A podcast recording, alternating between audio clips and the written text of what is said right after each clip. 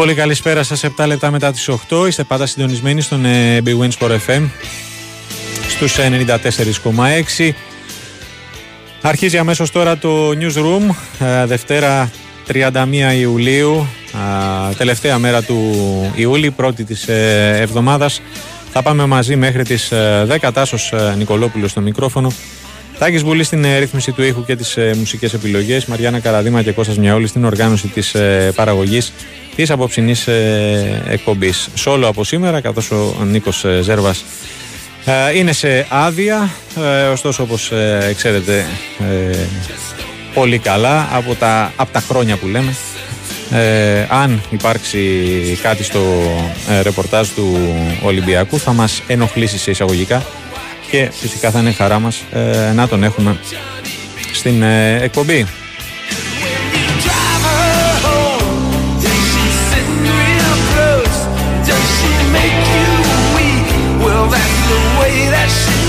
Ξεκίνημα εβδομάδας, ε, ευρωπαϊκή και αυτή η εβδομάδα. Ε, ο Παναθηναϊκός πλέον μετράει αντίστροφα για την ε, αυριανή ρεβάνς με την Ντνίπρο στο Απόστολος Νικολαίδης. Ο Παναθηναϊκός ο οποίος έκανε τη μισή δουλειά την προηγούμενη εβδομάδα στο Κόζιτζε της Σλοβακίας μετά την νίκη του με 3-1 και πλέον θέλει να τελειώσει την υπόλοιπη μισή αύριο βράδυ και να πάρει το εισιτήριο για την ε, επόμενη φάση της ε, κορυφαίας ευρωπαϊκής διασυλλογικής ε, διοργάνωσης και παράλληλα να σφραγίσει την παρουσία του όπως και να έχει σε ε, ομίλους ε, ευρωπαϊκής διοργάνωσης μετά από 7 χρόνια.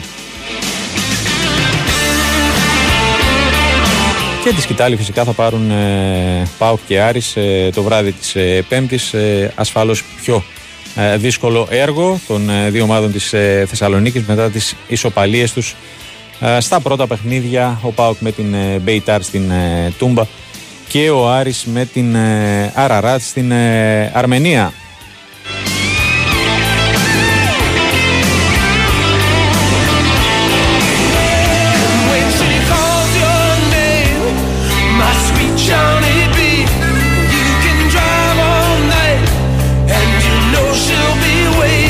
Πριν ε, ξεκινήσουμε με την ε, κανονική ροή εκπομπής, θα μου επιτρέψετε με καθυστέρηση βέβαια, γιατί έλειπα την Παρασκευή, ε, να πω κι εγώ από αυτό το μικρόφωνο τα συλληπιτήριά μου στους, στην οικογένεια και στους οικείους του Γιώργου Αντωνακάκη, αυτού του υπέροχου ανθρώπου, του μέχρι πρώτη ως διευθυντή του Κέντρου Αθλητικού Ρεπορτάζ, που έφυγε από την ζωή σε ηλικία 73 ετών.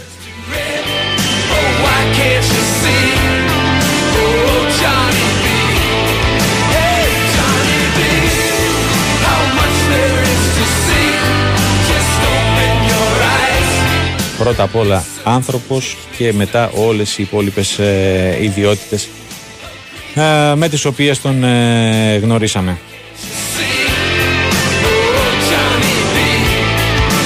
Το τελευταίο αντίο θα του το πούμε ε, αύριο.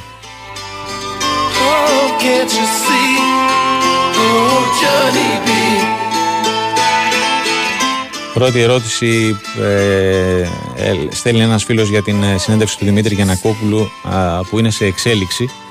Γιατί ξαφνικά λέει έβγαλε τέτοιες αγάπες για τον ε, Ολυμπιακό. Δεν έχω δεν, την έχω δει αποσπασματικά. Ξεκίνησε στις 7 είναι στην ιστοσελίδα SDNA δεν έχει ολοκληρωθεί ακόμη.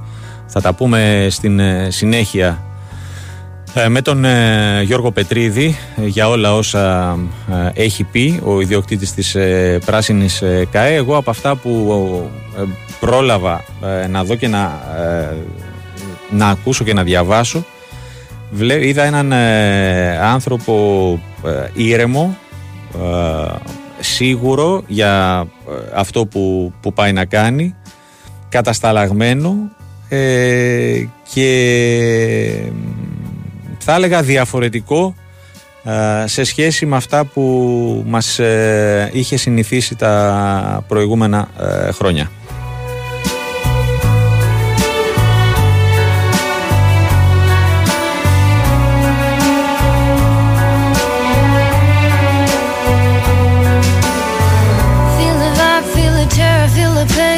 Λοιπόν, εκτάκτος Πάμε σε Κώστα Νικολακόπουλο. Ε, είδηση της τελευταίας στιγμής από το ρεπορτάζ του Ολυμπιακού. Γεια σας, κυριέ μου. Τάσο, τι κάνεις; Καλά, καλή εβδομάδα. Επίσης, γιατί μας να ενοχλείτε πω- κύριε; Σας ενοχλούμε Για πες. γιατί έχουμε, έχουμε εξελίξει με τη μεταγραφη του Κέννετι στον Ολυμπιακό. ναι. Ε, πέρασε τα ιατρικά τεστ. Αυτό μπορούμε να πούμε ε, είναι ότι δεν δείχνει ότι είναι έτοιμος ο παίχτης. Μμ, Θέλει ναι. δηλαδή χρόνο, θέλει πάνω από ένα μήνα για να είναι στο βαθμό ετοιμότητας Πού τον που θέλει. θέλουν στον ολυμπιακο που έχουν ευρωπαϊκά παιχνίδια όλο τον Αύγουστο κλπ. Οπότε είναι πολύ διστακτικοί αν θα προχωρήσουν στον Ολυμπιακό στη μεταγραφή και η εκτίμησή μου είναι ότι δεν θα προχωρήσουν στη μεταγραφή του Κέννεντι. Μάλιστα. Δεν είναι δηλαδή, δεν μπορούμε να πούμε ότι κόπηκε στα ιατρικά, δεν είναι σωστό να πούμε Ναι, κόπηκε ναι, στα κατάλαβα. ιατρικά, αλλά ε, οι, οι όλες του Τα εξετάσεις νούμερα δείχνουν του ότι δεν είναι ικανοποιητικά. θέλ- ότι, θέλει, ότι θέλει χρόνο ο παίχτης για να είναι 100% έτοιμος. Ο Ολυμπιακός όμως χρειάζεται άμεσα έναν εξτρέμ, Ναι. έχει και άλλη επιλογή, Μμμ. ε, οπότε ε, πιθανολογώ ότι θα προχωρήσει Στο στην plan B. άλλη, επι- στην άλλη επιλογή ο Μάλιστα. Ολυμπιακός. Ναι, Μμμ. Ε, ναι. Θα το ξέρουμε εντός της ημέρας; Εκτιμάς; Ε, το Ε, αν θα δούμε. προχωρήσει ή εγώ, όχι. Εγώ έδωσα το στίγμα Ωραία, οκ. τώρα, Ωραία, κρατάμε αυτό. οπότε Ναι. ναι. το Και- στίγμα το δώσαμε. Ωραία, και για οτιδήποτε άλλο είμαστε σε επικοινωνία. Ναι, ναι, να Ωραία. σε καλά. Να 'σαι καλά, Κώστα μου, σε ευχαριστούμε πολύ. Λοιπόν, ακούσατε τον Κώστα Νικολακόπουλο ε, για τον ε, Κέννεντι. Ε, πέρασε τα ιατρικά, αλλά αυ- από αυτό που προκύπτει είναι ότι ε, δεν, ε, τα νούμερα του δεν ε, ικανοποιούν τους ανθρώπους του Ολυμπιακού, δεν θα είναι ε, έτοιμος άμεσα που τον χρ- ε, χρειάζονται και πιθανότατα να μην προχωρήσει ε, ο δανεισμός του από την ε, Βαγιαδολίδη και ο Ολυμπιακός να ενεργοποιήσει το Plan B.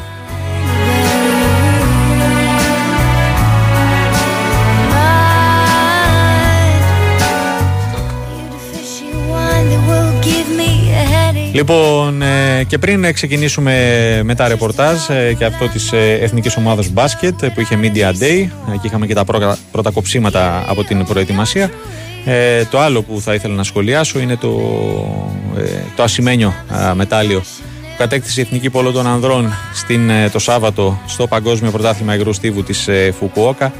Και η μεγάλη στιγμή μετά τον ε, χαμένο τελικό με τους ε, Ούκρους της ε, συγγνώμης του ε, Θοδωρή Βλάχου για το time out που, ε, που πήρε ε, στην τελευταία ουσιαστικά φάση του αγώνα κόβοντας την επίθεση της Εθνικής ε, που έβγαινε δύο με έναν.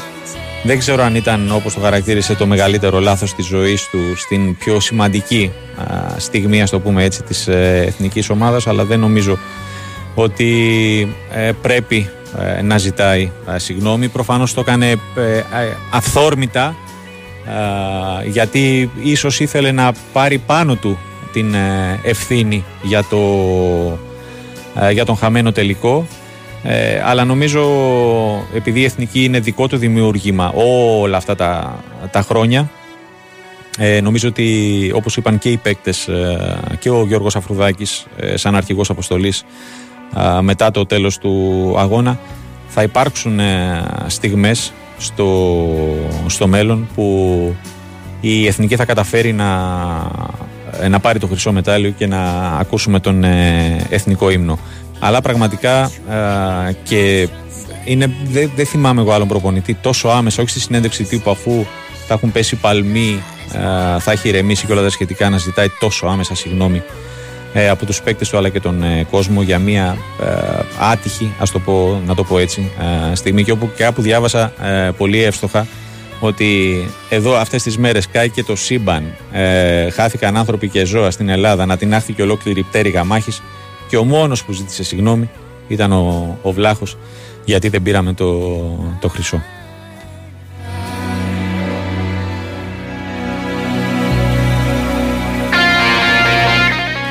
Λοιπόν, ε, ξεκινάμε τα ρεπορτάζ. Πάμε ε, στον ε, Χρήστο Ρομπόλη. Είχαμε Media Day σήμερα, τα πρώτα κοψίματα. Χρήστο, επειδή θα, θα πεις και για, για Ιτούδη, σχολιάζοντας εδώ ένας φίλος ε, ε, αυτό που, που είπα για τον ε, Θοδωρή Βλάχο για τη συγνώμη και το ασημένιο ε, το, σχο- το, το μήνυμα που έχει στείλει είναι με αυτή την ανόητη απόφαση ο κύριος Βλάχος έπρεπε να παραιτηθεί κρέμασε την εθνική και μας στέρισε το χρυσό Λοιπόν, γελάσει. Καλησπέρα, καλησπέρα. Γελάσει. Ε, ναι, για, για, ναι, για, 15, 15 χρυσά έχει αυτή η εθνική ομάδα. Ναι, ναι. Ωραία, γιατί δεν πρέπει να κοιτάμε μόνο. Ε, ωραία, χάσαμε το χρυσό. Ε, είναι άλλη μία, άλλο ένα βάθρο από μια ομάδα ε, η οποία ε, είναι μονίμως στην ελίτ. Ωραία, και πρέπει να ε, συνυπολογίσουμε τον τρόπο ε, με τον οποίο προετοιμάζεται, τις υποδομές σε Α, σχέση ναι. με όλους αυτούς με τους οποίους ε, κοντραριζόμαστε όλα αυτά τα χρόνια. Που ψάχνουν να βρουν πισίνα με θερμοκρασία κανονική και Μπράβο. όχι να παγώνει το, το κοκαλάκι σου μέσα στο χειμώνα Ε, και όλα ναι. τα, τα συναφή. Και αν πάνε να δεις τι εγκαταστάσεις έχουν οι Ούγγροι. Οι Ούγγροι που δεν έχουν θάλασσα και- βέβαια, Ναι. ε, Δεν μένεις έχουν με το θάλασσα, στόμα αλλά έχουν 50 ανοιχτό. κολυμβητήρια στη Βουδαπέστη μόνο. Μπράβο. ναι. Και σου πέφτουν τα, τα σαγόνια. Εδώ υπάρχουν ένα-δύο και αυτά με τα χίλια ζόρια και όχι με τις κατάλληλες συνθήκες. Έλα, Τέλος δε. πάντων, εντάξει, αυτό είναι μια κουβέντα που δυστυχώς, δεν- δυστυχώς είναι με τους ανθρώπους αυτούς είναι λίγο σαν, ξέρεις, σαν να κάνουν απογραφή στα, στα, στα μέταλλα. Αν Ναι. είναι χρυσό, τους Έλα, κάνει, αν δε. δεν είναι εξεργάσιο μένιο χάλιο, είναι Έλα, δε. άσχημο. Μμμ. Έτσι, τέλος Ας, πάντων. αν Ε, μη τι δεν άλλο, μπορώ. τους ε, σεβόμαστε και ας μαθαίνουμε ε, από όλα όσα ε, πετυχαίνουν. Τέλος πάντων, ναι, έχεις δίκιο απόλυτα. Λοιπόν, πάμε στα, Για στα, πες. στα δικά μας. Πάμε σε μια άλλη εθνική που μας έχει κάνει ε, πολλές φορές περήφανους. Έχει αρκετά χρόνια η αλήθεια να φέρει κάτι πολύ σπουδαίο. Φέτος είναι ένα δύσκολο καλοκαίρι, η αλήθεια είναι, έτσι όλοι το αντιλαμβάνονται. Ε, με τις απουσίες, με, με την πιθανή, αρκετά πιθανή, αλλά θα δούμε και τις επόμενες μέρες απουσία τη μεγαλύτερη που θα μπορούσαμε να έχουμε του, του Γιάννη Αντετοκούμπο και όλα τα άλλα τα, τα ζητήματα που, που υπάρχουν. Εντάξει, έγινε σήμερα Media Day. Ε, ο- είπε και ο Δημήτρης Τούδης ότι το βασικό ζητούμενο είναι η ομάδα να αποκτήσει μια α, αγωνιστική ταυτότητα.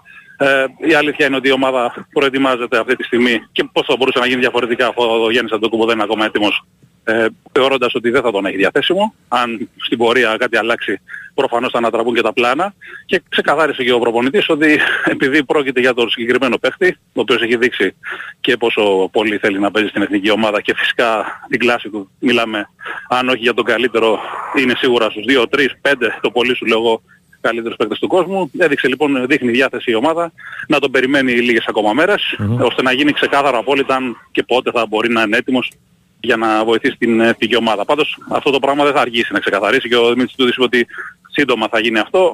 Ε, πιθανολογώ μέχρι τα μέσα το πολύ της επόμενης εβδομάδας, δηλαδή πριν το τουρνουά Aegean Ακρόπολης θα ξέρουμε οριστικά.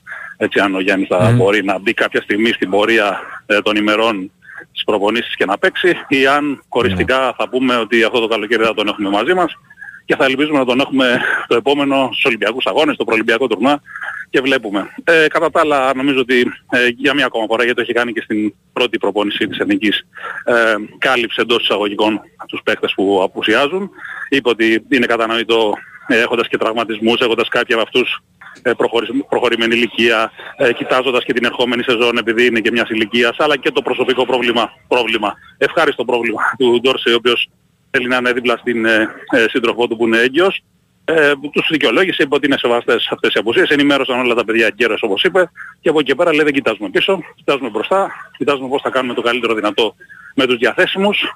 Το είπε και ο ίδιος ότι αλλά και ο πρόεδρος του Ευαγγέλης Βέλιος ότι την ιστορία τη γράφουν οι, οι παρόντες έτσι. Οπότε ε, αυτούς που έχουμε, με αυτούς θα πρέπει να πορευτούμε ε, και να κάνουμε το καλύτερο δυνατό που μπορούμε μέσα στο, στο γήπεδο με αυτήν την ε, ομάδα. Μια ομάδα που όπως είπε ο, ο προπονητής ε, θα είναι ξεκάθαρο ότι θα έχει ένα διαφορετικό αγωνιστικό προσανατολισμό σε σχέση με τα προηγούμενα χρόνια. Περισσότερη έμφαση στην άμυνα, περισσότερη έμφαση στο να παίρνει πράγματα από την, επ- στην επίθεσή της μέσα από την άμυνά της, δηλαδή με κάποια λάθη που θα αναγκάζει τον αντίπαλο, ε, με τέτοια πράγματα. Ε, ε, οπότε ε, περιμένουμε να δούμε μια ομάδα έτσι λίγο πιο σκληρή, ίσως όχι τόσο ελκυστική ε, στο μάτι, αλλά εντάξει, α, ειδικά αν λείπει και ο Γιάννης Αντοκούμπο, νομίζουμε ότι είναι πα- λίγο πολύ αναπόφευκτο και όχι μόνο ο Γιάννης, είναι και ο Σλούκας και ο Ντόρση και ο Καλάθης. Μιλάμε ουσιαστικά ότι θα λείπουν, αν ισχύσει αυτό, τα 4 δωδέκατα και ίσως και τα πιο βαρβάτα ονόματα Ναι. από την ε, περσινή ομάδα που, που πήγε στο Ευρωμπάσκετ μέχρι τα, τα πρώιμη τελικά και αποκλείστηκε από την ε, Γερμανία. Ε, κατά τα άλλα είχαμε στην πορεία και τα, ε, Τα- κοψίματα τα μετά το πρώτα τέλος της ε, κοψίματα. προπόνησης. Αναμενόμενα. Ακριβώς, ναι. Ε, ίσως εγώ θα μπορούσα να ε, θεωρήσω Ματζούκα. μια μικρή έκπληξη ότι κόπηκε τώρα ναι, ο Ματζούκας. Ναι. Μμμ. Κόπηκαν ο Φιλιώνης, ο Γουγκάς, ο Ματζούκας και ο Ζούγρης. Ε, για τον Ματζούκα υπήρχαν, ε, υπήρχε και σκέψη ενδεχομένως να ήταν το παιδί ακόμα και στη δωδεκάδα. Δεν ξέρω αν έπαιξε ρόλο προς αυτό ότι το, το παιδί όλο το καλοκαίρι ε, αμέσως μετά τους τελικούς Έχει πάει σε έγινε ρί. προετοιμασία με τους ακριβώς. Ναι, το έχει πάει σε ρί και θα πήγαινε σε ρί μέχρι για την επόμενη ε, χρονιά. Το επόμενο Δηλαδή, καλοκαίρι στην ουσία, ναι. Ναι, ναι, ναι, ακριβώς, ακριβώς. Χωρίς και επειδή, προφαν... επειδή προφανώς βλέπει ότι στη θέση 4 υπάρχουν παιδιά που μπορούν να δώσουν λύσεις, δηλαδή και ο Μίτογλου είναι σε πολύ καλή κατάσταση ε, και ο Αγραβάνης υπάρχει και ο Θανάσης Αντιδοκούμπο και ο Παπαβέτρου ακόμα κατά συνθήκη σε κάποιες ναι, ε, μπορεί θέσεις. να ανέβει, ναι. Ναι, θεώρησε ότι ενδεχομένως ε, θα ήταν λίγο περιττό ας πούμε να, να υποβάλει το παιδί σε περαιτέρω ταλαιπωρία αν ήταν να τον κόψει ας πούμε σε μια εβδομάδα ε, να τον κόψει μια ώρα αρχίτερα που λένε. Ναι. Ε, η ομάδα θα φύγει αύριο για τη Σλοβενία. Αύριο ε, αναχώρηση. ενδεχομένως Μμμ. Αύριο το απογευματάκι, αύριο θα ξέρουμε κατά το μεσημεράκι για την αποστολή γιατί όπως καταλαβαίνεις δεν θα πάνε εκεί οι 18 ε, Ναι. στο παιχνίδι τη Λουμπλιάνα. Έτσι ούτως ή άλλως ε, κάποιοι είναι ε, εκτός ε, δεν μπορούν να αγωνιστούν. Δηλαδή ε, Γιάννης, και ο Κώστας. Γιάννης και ο Κώστας Αντιτοκούμπο και ο Παπαπέτρου ακόμα δεν είναι σε θέση ούτως ή άλλως Μμμ. να αγωνιστούν. Ο Παπαπέτρου θεωρώ- θεωρούμε δεδομένο ότι προς τα τέλη της εβδομάδας θα μπει κανονικά σε full ρυθμό με, με επαφές και με όλα τα συναφή. Οπότε δεν υπάρχει ανησυχία για την ε, παρουσία του. Για τον Γιάννη και τον Κώστα είναι αυτό που λέμε εξαιρετικά αμφίβολοι και θα δούμε τις, ε, τις επόμενες ημέρες και ενδεχομένως να, να μείνουν πίσω και κανένα δυο ακόμα ε, ώστε να πάει ξέρω εγώ μια 13, 14, 15 παιχτών ε, Ναι. στη, στη Λιουμπλιάνα για το παιχνίδι της Τετάρτης. Ε, Χρήστο, ε, θα, ναι. θα υπάρχει τηλεοπτική μετάδοση του πρώτου αυτού φιλικού; Ναι, ναι. Θα υπάρχει, θα υπάρχει από το Action 24, από Α, αυτό θα μεταδοθεί μμμ. το, το φιλικό το πρώτο και όπως και τα δύο που θα γίνουν στα Μπουντάμπι στις 18 και 19 του μήνα με Ηνωμένες Πολιτείες και Γερμανία. Το άλλο το τουρνουά, το Aegean Acropolis που θα είναι την επόμενη εβδομάδα ε, 8 και 10 του μηνός και 9 παίζουν οι Σέρβοι με τους Ιταλούς μεταξύ τους, εμείς παίζουμε 8 με Σερβία, ε, 10 με Ιταλία. Θα μεταδοθεί αν δεν κάνω σοβαρό λάθος από την κρατική τηλεόραση. Έτσι. Ναι. Το, το δεύτερο με τη Σλοβενία που θα γίνει και που θα είναι και το, η τιμή στον ε, Νίκο Γκάλι. Ναι, αυτό θα είναι την Παρασκευή στις 7 η ώρα το απόγευμα. Ε, Ε, από, μετάδοση από ΕΡΤ. Αν δεν κάνω λάθος είναι και αυτό από τα 24, Μμμ. αλλά κρατάμε Α, μια επιφύλαξη. εντάξει. Μπορεί να κάνω και το λάθος. Είναι 7 η ώρα Ωραία. το απόγευμα πάντως το παιχνίδι. Ωραία. Θα γίνει και η τιμή αυτή στον Νίκο Γκάλι. Αναφέρθηκαν σε αυτό και οι παίκτες όσοι μίλησαν τέλος πάντων σε συνεντεύξεις. Θα διαβάσετε και τις επόμενες μέρες Ναι, και ναι. στο sportfm.gr. Ακούσαμε και τον Τίνο Μίτογλου το πρωί που μίλησε ζωντανά. Ωραία. Ε, είπε και ο Δημήτρης Σιδούδης και ο Ευαγγέλης Βίλιος ε, δέος ανατριχίλα, ε, ένας άνθρωπος που έφερε τον μπάσκετ ε, στο, στην καρδιά του Έλληνα και θα τιμηθεί όπως πρέπει, έστω και λίγο καθυστερημένα όπως σημείωσε Ναι. και ο πρόεδρος της ΕΟΚ. Γιατί είναι η Ε, πρώτη αυτό φορά να κάλλιο πω αργά που- παρά ποτέ. που τιμάται. Καμιά φορά. Ακριβώς, ακριβώς. Ωραία. Χρήστο, μου σε ευχαριστώ πολύ. Εγώ, να σε καλά. Να σε καλά, Καλή καλή συνέχεια. Ακούσαμε τον ε, Χρήστο Ρουμπόλη. Είπε ε, και για τις ε, δηλώσεις του Ντίνο Μίτογλου που βγήκε το μεσημέρι στον ε, Big Win Sport FM. Πάμε να ακούσουμε ένα μικρό απόσπασμα. Καταρχάς πες μου ε, συναισθήματα που φοράς και πάλι την ε, γαλανόλευκη μπλε σκούρα, πολύ όμορφη φανέλα έτσι όπως μου λέει και νωρίτερα. Καλησπέρα σας. Νιώθω ευλογημένος και τυχερός που ξαναβρίσκομαι στο παρκέ και επίσης είμαι τυχερός όχι, και, όχι μόνο που βρίσκομαι και αντιπροσωπεύω τη χώρα μου και φοράω ξανά έστω από την προπόνηση την ανανόλευκη ε, και την αντιπροσωπεύω αλλά το ότι ο, όλο το προπονητικό επιτελείο, ο coach και όλα τα παιδιά με έχουν καλωσορίσει με αγάπη και με σεβασμό σαν να μην έχω φύγει ποτέ. Βλέπουμε ότι είστε σε, σε πολύ καλή κατάσταση, μαθαίνουμε και όλες από τα νέα των προπονήσεων ότι είσαι σε πολύ καλή κατάσταση. Έλειψες περίπου 1,5 χρόνο. Πώς το πέρασες αυτό το διάστημα μπασκετικά, πώς προετοιμάσες τον εαυτό σου; Άλλος άνθρωπος αν έμενε 1,5 χρόνο μπορεί να μείνει για την ίδια σωματική κατάσταση, ένα σε βλέπουμε πολύ καλά. Είναι, είναι δύσκολο όλο αυτό το, το διάστημα γιατί είναι αρκετά μεγάλο χρονικό διάστημα αλλά πρέπει να, γιατί σε, σε κάνει challenge και σωματικά και πνευματικά αλλά κυρίως στο μυαλό σου, είναι τα πάντα στο μυαλό σου. Το θέμα είναι το πώς θα διατηρηθείς και το πώς δεν να μην τα παρατήσεις. Στο μυαλό μου δεν υπήρχε ποτέ αυτή η λέξη να μην τα παρατήσω. Πάντα προπονόμουν ατομικά, προσπαθούσα να βελτιώσω όσο μπορούσα και να βελτιωθώ κάθε μέρα. Να μπορούσα να προσθέσω κάθε μέρα ό,τι μπορούσα, ας πούμε, ένα μικρό πετραδάκι κάθε μέρα, ώσπου έκανα υπομονή ώστε να έρθει αυτή η μέρα και να παίξω ξανά την εθνική, που με κάνει πάρα πολύ χαρούμενο. Η εθνική ομάδα για σένα είναι ένα ξεχωριστό κεφάλαιο από πιτσιρίκι στις εθνικές ομάδες. Τώρα είναι πρόκληση το παγκόσμιο. Πού μπορεί να φτάσει αυτή η ομάδα; Γίνεται πολλής λόγος. Θα είναι ο Γιάννης, δεν θα είναι ο Γιάννης και πόσο μπορεί η πιθανή παρουσία του, η απουσία του να αλλάξει τον πύχη των προσδοκιών για την εθνική ομάδα στο παγκόσμιο; Σίγουρα το αν ε, έρθει ο Γιάννης ε, μεγαλώνει τις προσδοκίες μας, αυτό όμως δεν πάβει να, να μας μειώνει ε, την ψυχολογία μας και, και τη καθημερινή δουλειά που κάνουμε στο γήπεδο. Είναι πολύ νωρίς γιατί μόλις τελειώσαμε την πρώτη εβδομάδα των προπονήσεων. Ε, θα έχουμε καλύτερη εικόνα μετά τα φιλικά, αλλά πιστεύω ότι όλα τα παιδιά έχουμε πολύ καλή εικόνα στα αποδητήρια, έχουμε μια πολύ καλή εικόνα μέχρι τώρα στο γήπεδο, βγάζουμε, είμαστε θετικοί, βγάζουμε τρομερή ενέργεια, θέμα είναι ο χρόνος, ο χρόνος το δείξει όλα. Πολλοί λένε ότι μπορεί να δούμε μια διαφορετική εθνική ομάδα που να βασίζεται περισσότερο στην ενέργεια, στο αμυντικό κομμάτι αυτό το καλοκαίρι. Εσύ πώς βλέπεις τον προσανατολισμό των αγωνιστικών της ομάδας μέσα από τις πρώτες προπονήσεις; Ακριβώς όπως το είπες, ότι η ομάδα μας φέτος επειδή είναι και πιο νεαρή, υπάρχει πιο με μεγαλύτερη ενέργεια, άρα δεν υπάρχει τόσο πολύ θα έλεγα το ταλέντο γιατί λείπουν παίχτες κλειδιά. Ε, δεν ξέρουμε και με τον Γιάννη πώς είπες τι θα γίνει, αλλά ε, ο στόχος μας θα είναι με οι πολλοί εφημιασμοί, η δυνατή άμυνα, να είμαστε επιθετικοί σε, και σε άμυνα και σε επίθεση. Αυτός είναι ο στόχος μας και να παίζουμε με καθαρό μυαλό και φυσικά να βγάζουμε ενέργεια. Αυτός είναι.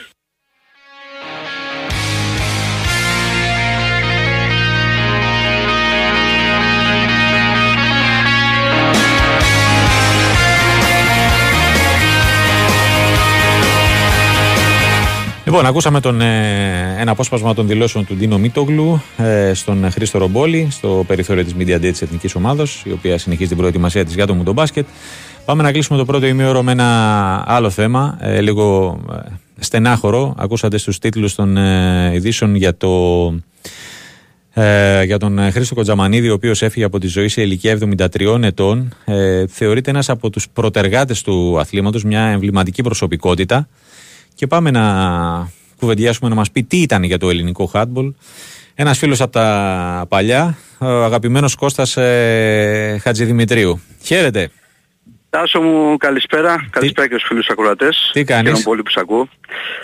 Ε, πράγματι, όπως ε, το ανέφερες, είναι μια πολύ δυσάρεστη μέρα για το ελληνικό χάτμπολ.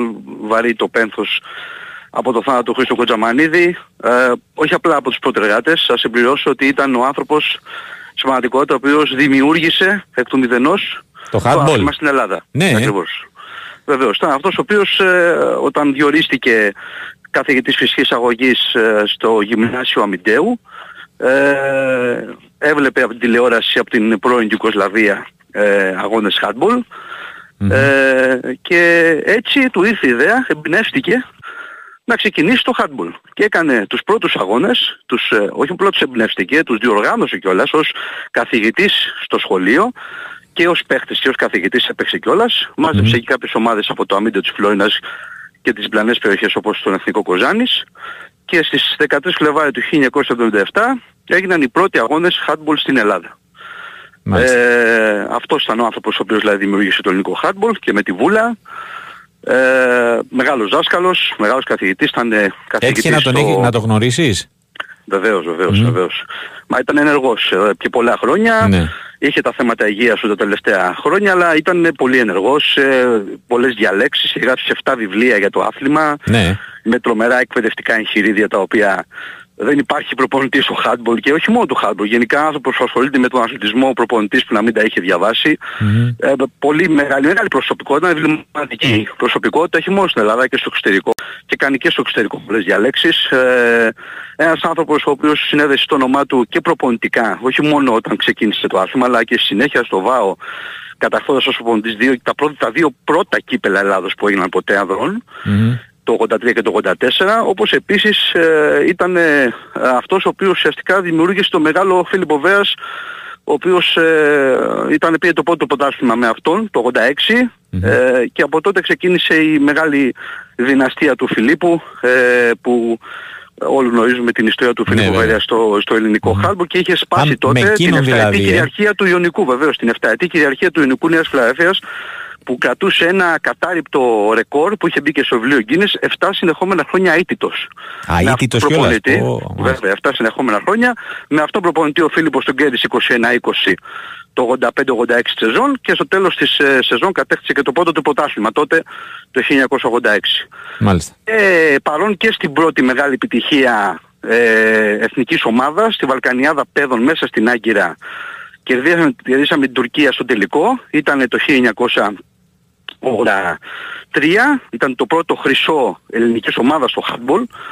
Ε, ή- ήταν μια μεγάλη τεράστια, Ναι, τεράστια. προσωπικότητα, Ε, και έτσι όπως το περιγράφεις, ε, δάσκαλος. Που πραγματικά, αν και δείξει μια ματιά κάποιος στα social media το τι γίνεται σήμερα από ανθρώπους του αθλήματος και όχι μόνο ε, που τον γνώριζαν, που ήξεραν το έργο του και τη στάση της ζωής του, θα καταλάβει κανείς για, την, ε, το, για το μέγεθος της ε, απώλειας και το, και το έργο αυτού πραγματικά του ανθρώπου ε, που έφυγε από τη ζωή σήμερα το πρωί και να πούμε ότι η κηδεία θα γίνει 10.30 Τετάρτη στο, στον ε, Ιερό Ναό ε, Μεταμόρφωσης Σωτήρος που είναι στη Μητρόπολη της Καλαμαριάς στη Θεσσαλονίκη. Mm-hmm.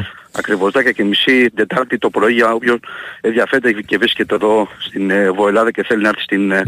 στην κηδεία. Αυτά είναι τα, αυτή τα αυτά είναι σημαίνει, δυσάρεστη βέβαια ναι. είδηση. Mm-hmm. Ελπίζω την επόμενη φορά να έχουμε να πούμε πιο ευχάριστα πράγματα. Εννοείται. Μια, ε, μιας, και, μιας και είμαστε στον αέρα, μέχρι ώρας ε, από τις κινήσεις που έχουν γίνει ε, στις ε, ομάδες της, ε, της Handball Premier, Πώς έμα βλέπεις... Και, αίμα και άμμος μεταξύ Ολυμπιακού και ΑΕΚ. Για μια ακόμη χρονιά, ε. Θα γίνει, ναι, ναι, αλλά ειδικά φέτος νομίζω ότι έχουν πέσει πολλά χρήματα. Οι δύο ομάδες έχουν ενισχυθεί απίστευτα. Ε, η ΑΕΚ ε, έχει κάνει σκήμη ανακοίνωση και το Γιόνσον, ένα Σουηδό playmaker πριν από λίγες μέρες είχε ανακοινώσει και τον ε, Χάρη Μάλιο, ο οποίος ο αρχηγός εθνικής που επέστρεψε στην Ελλάδα για λογαριασμό της ΑΕΚ. Ο Ολυμπιακός έφερε στην Ελλάδα πίσω το Σάβα Σάβα διεθνής Μπράβο, ναι, πριν από μερικές ε, μέρες. Διεθνής με, στην Bundesliga έπαιζε πάρα πολλά χρόνια πάνω από χίλια γκολ στο ενεργητικό του, μόλις 25 ετων σε μια ηλικία ε, που έχει μπροστά του τουλάχιστον μια δεκαετία. Όλη η καριέρα μπροστά του είναι, να το πω έτσι. Ε, αυτό εγώ θα, εγώ θα, θα βάλω και ένα ακόμα, όχι μόνο τον ανταγωνισμό μεταξύ Ολυμπιακού και Άκη για το ποτάθλημα, που εντάξει βέβαια αυτές οι δύο ομάδες έχουν ξεφύγει πάρα πολύ έτσι, δεν, υπάρχει, δεν μπορεί να τις πλησιάσει κάποιος, κάποια ομάδα άλλη να το πούμε αυτό. Βέβαια θα έχουμε και ανταγωνισμό πιστεύω μεταξύ ΠΑΟΚ, Διομήδη, Δούκας, ε, θα, θα είναι ομάδες και από πίσω οι οποίες θα παλέψουν για τις υπόλοιπες θέσεις. Αλλά δεν πρέπει να ξεχνάμε ότι ο μεγάλος στόχος του αθλήματος φέτος είναι η παρουσία της εθνικής ομάδας για πρώτη φορά στο Euro, όπου έχουμε προκριθεί και θα είμαστε το Γενάρη στη Γερμανία, στη Μέκα του Handball, στο Μόναχο, όπου έχουμε τον όμιλο ε, με την, ε, ε, έχουμε τον όμιλο εκεί στο, στο Μόναχο, στο Ολύμπια Χάλε και είναι πολύ σημαντικό το ότι όλοι πλέον οι εθνικοί με εξαίρεση ε, δύο αθλητές, τον Πέτρο Μπουκοβίνα που συνεχίζει στη Γερμανία και τον Θοδόρη τον Μπόσκο που είναι στην Ισπανία, όλοι οι υπόλοιποι αθλητές Τάσο έχουν επιστρέψει στην Ελλάδα ε, και θα βρίσκονται εδώ. Ε, θα κάνουν την προετοιμασία τους χωρίς να υπάρχουν, ε, όπως καταλαβαίνεις, υποχρεώσεις με το στο εξωτερικό. Ναι, γιατί βέβαια. υπάρχουν υποχρεώσεις στο εξωτερικό, οι παίχτες έρχονται για δύο-τρεις μέρες, τέσσερις. Oh, εντελώς διαφορετικό. Ακριβώς. Θα κάνουμε λοιπόν μια προετοιμασία ολοκληρωμένη, όπως τη θέλει ο προπονητής και ο Κωνστανταραβίνας, για να πάμε να παίξουμε για πρώτη φορά σε ένα Euro, για πρώτη φορά στην ιστορία του ελληνικού χάρτου, σε ένα Euro ανδρών, με μεγαθύρια, ε, απέναντι στην παγκόσμια πρωταθλήτρια Δανία, απέναντι στην Πορτογαλία που είναι επίσης μια σπουδαία ομάδα και στην Τσεχία που είναι από τις χώρες που ανακάλυψαν το handball στην ε, Ευρώπη. Οπότε ο μεγάλος στόχος για το άθλημα είναι, είναι το Γενάρη ε, και είναι σημαντικό το ότι δυναμώνει ακόμα περισσότερο το ελληνικό πρωτάθλημα και οι δύο ομάδες οι οποίες πρωταγωνιστούν και θα είναι και, στο, και στην Ευρώπη θεωρώ ότι θα έχουν μια πολύ καλή πορεία. Η ΑΕΚ είχε και μια ευνοϊκή κλήρωση, βατή κλήρωση στους ομίλους του European League, μπαίνει κατευθείαν στους ομίλους που είναι πολύ σημαντικό και ο Ολυμπιακός νομίζω στο European Cup απέναντι στην Ιταλική Σάσαρη στο δεύτερο γύρο θεωρώ ότι έχει τον ξεκάθαρα το πλεονέκτημα και είναι φαβορή. Ε, πιστεύω θα έχουμε μια συναρπαστική Χρονιά. σεζόν στο, στο άθλημα και θεωρώ ότι θα, θα ανέβει άλλο ένα επίπεδο πιο πάνω το, το σε σχέση με πέρσι. Ωραία. Κώστα μου, χάρηκα πολύ που σε άκουσα. Τάσο μου και εγώ και εγώ. Σε ευχαριστώ πολύ. Να είσαι καλά. Καλό υπόλοιπο καλοκαιριού. Ακούσαμε τον ε, Κωνσταντίνο Χατζηδημητρίου α, για τον ε, να σχολιάζει για το τι ήταν ο εκλειπών ο Χρήστος ε, Κοντζαμανίδης από τους πρωτεργάτες και ένας δάσκαλος του ελληνικού handball αλλά και την εκτίμησή του για το τι θα δούμε την σεζόν που έρχεται στην ε, Handball Premier. Πάμε σε ένα μικρό διαφημιστικό και ε, επιστρέφουμε με ρεπορτάζ ε,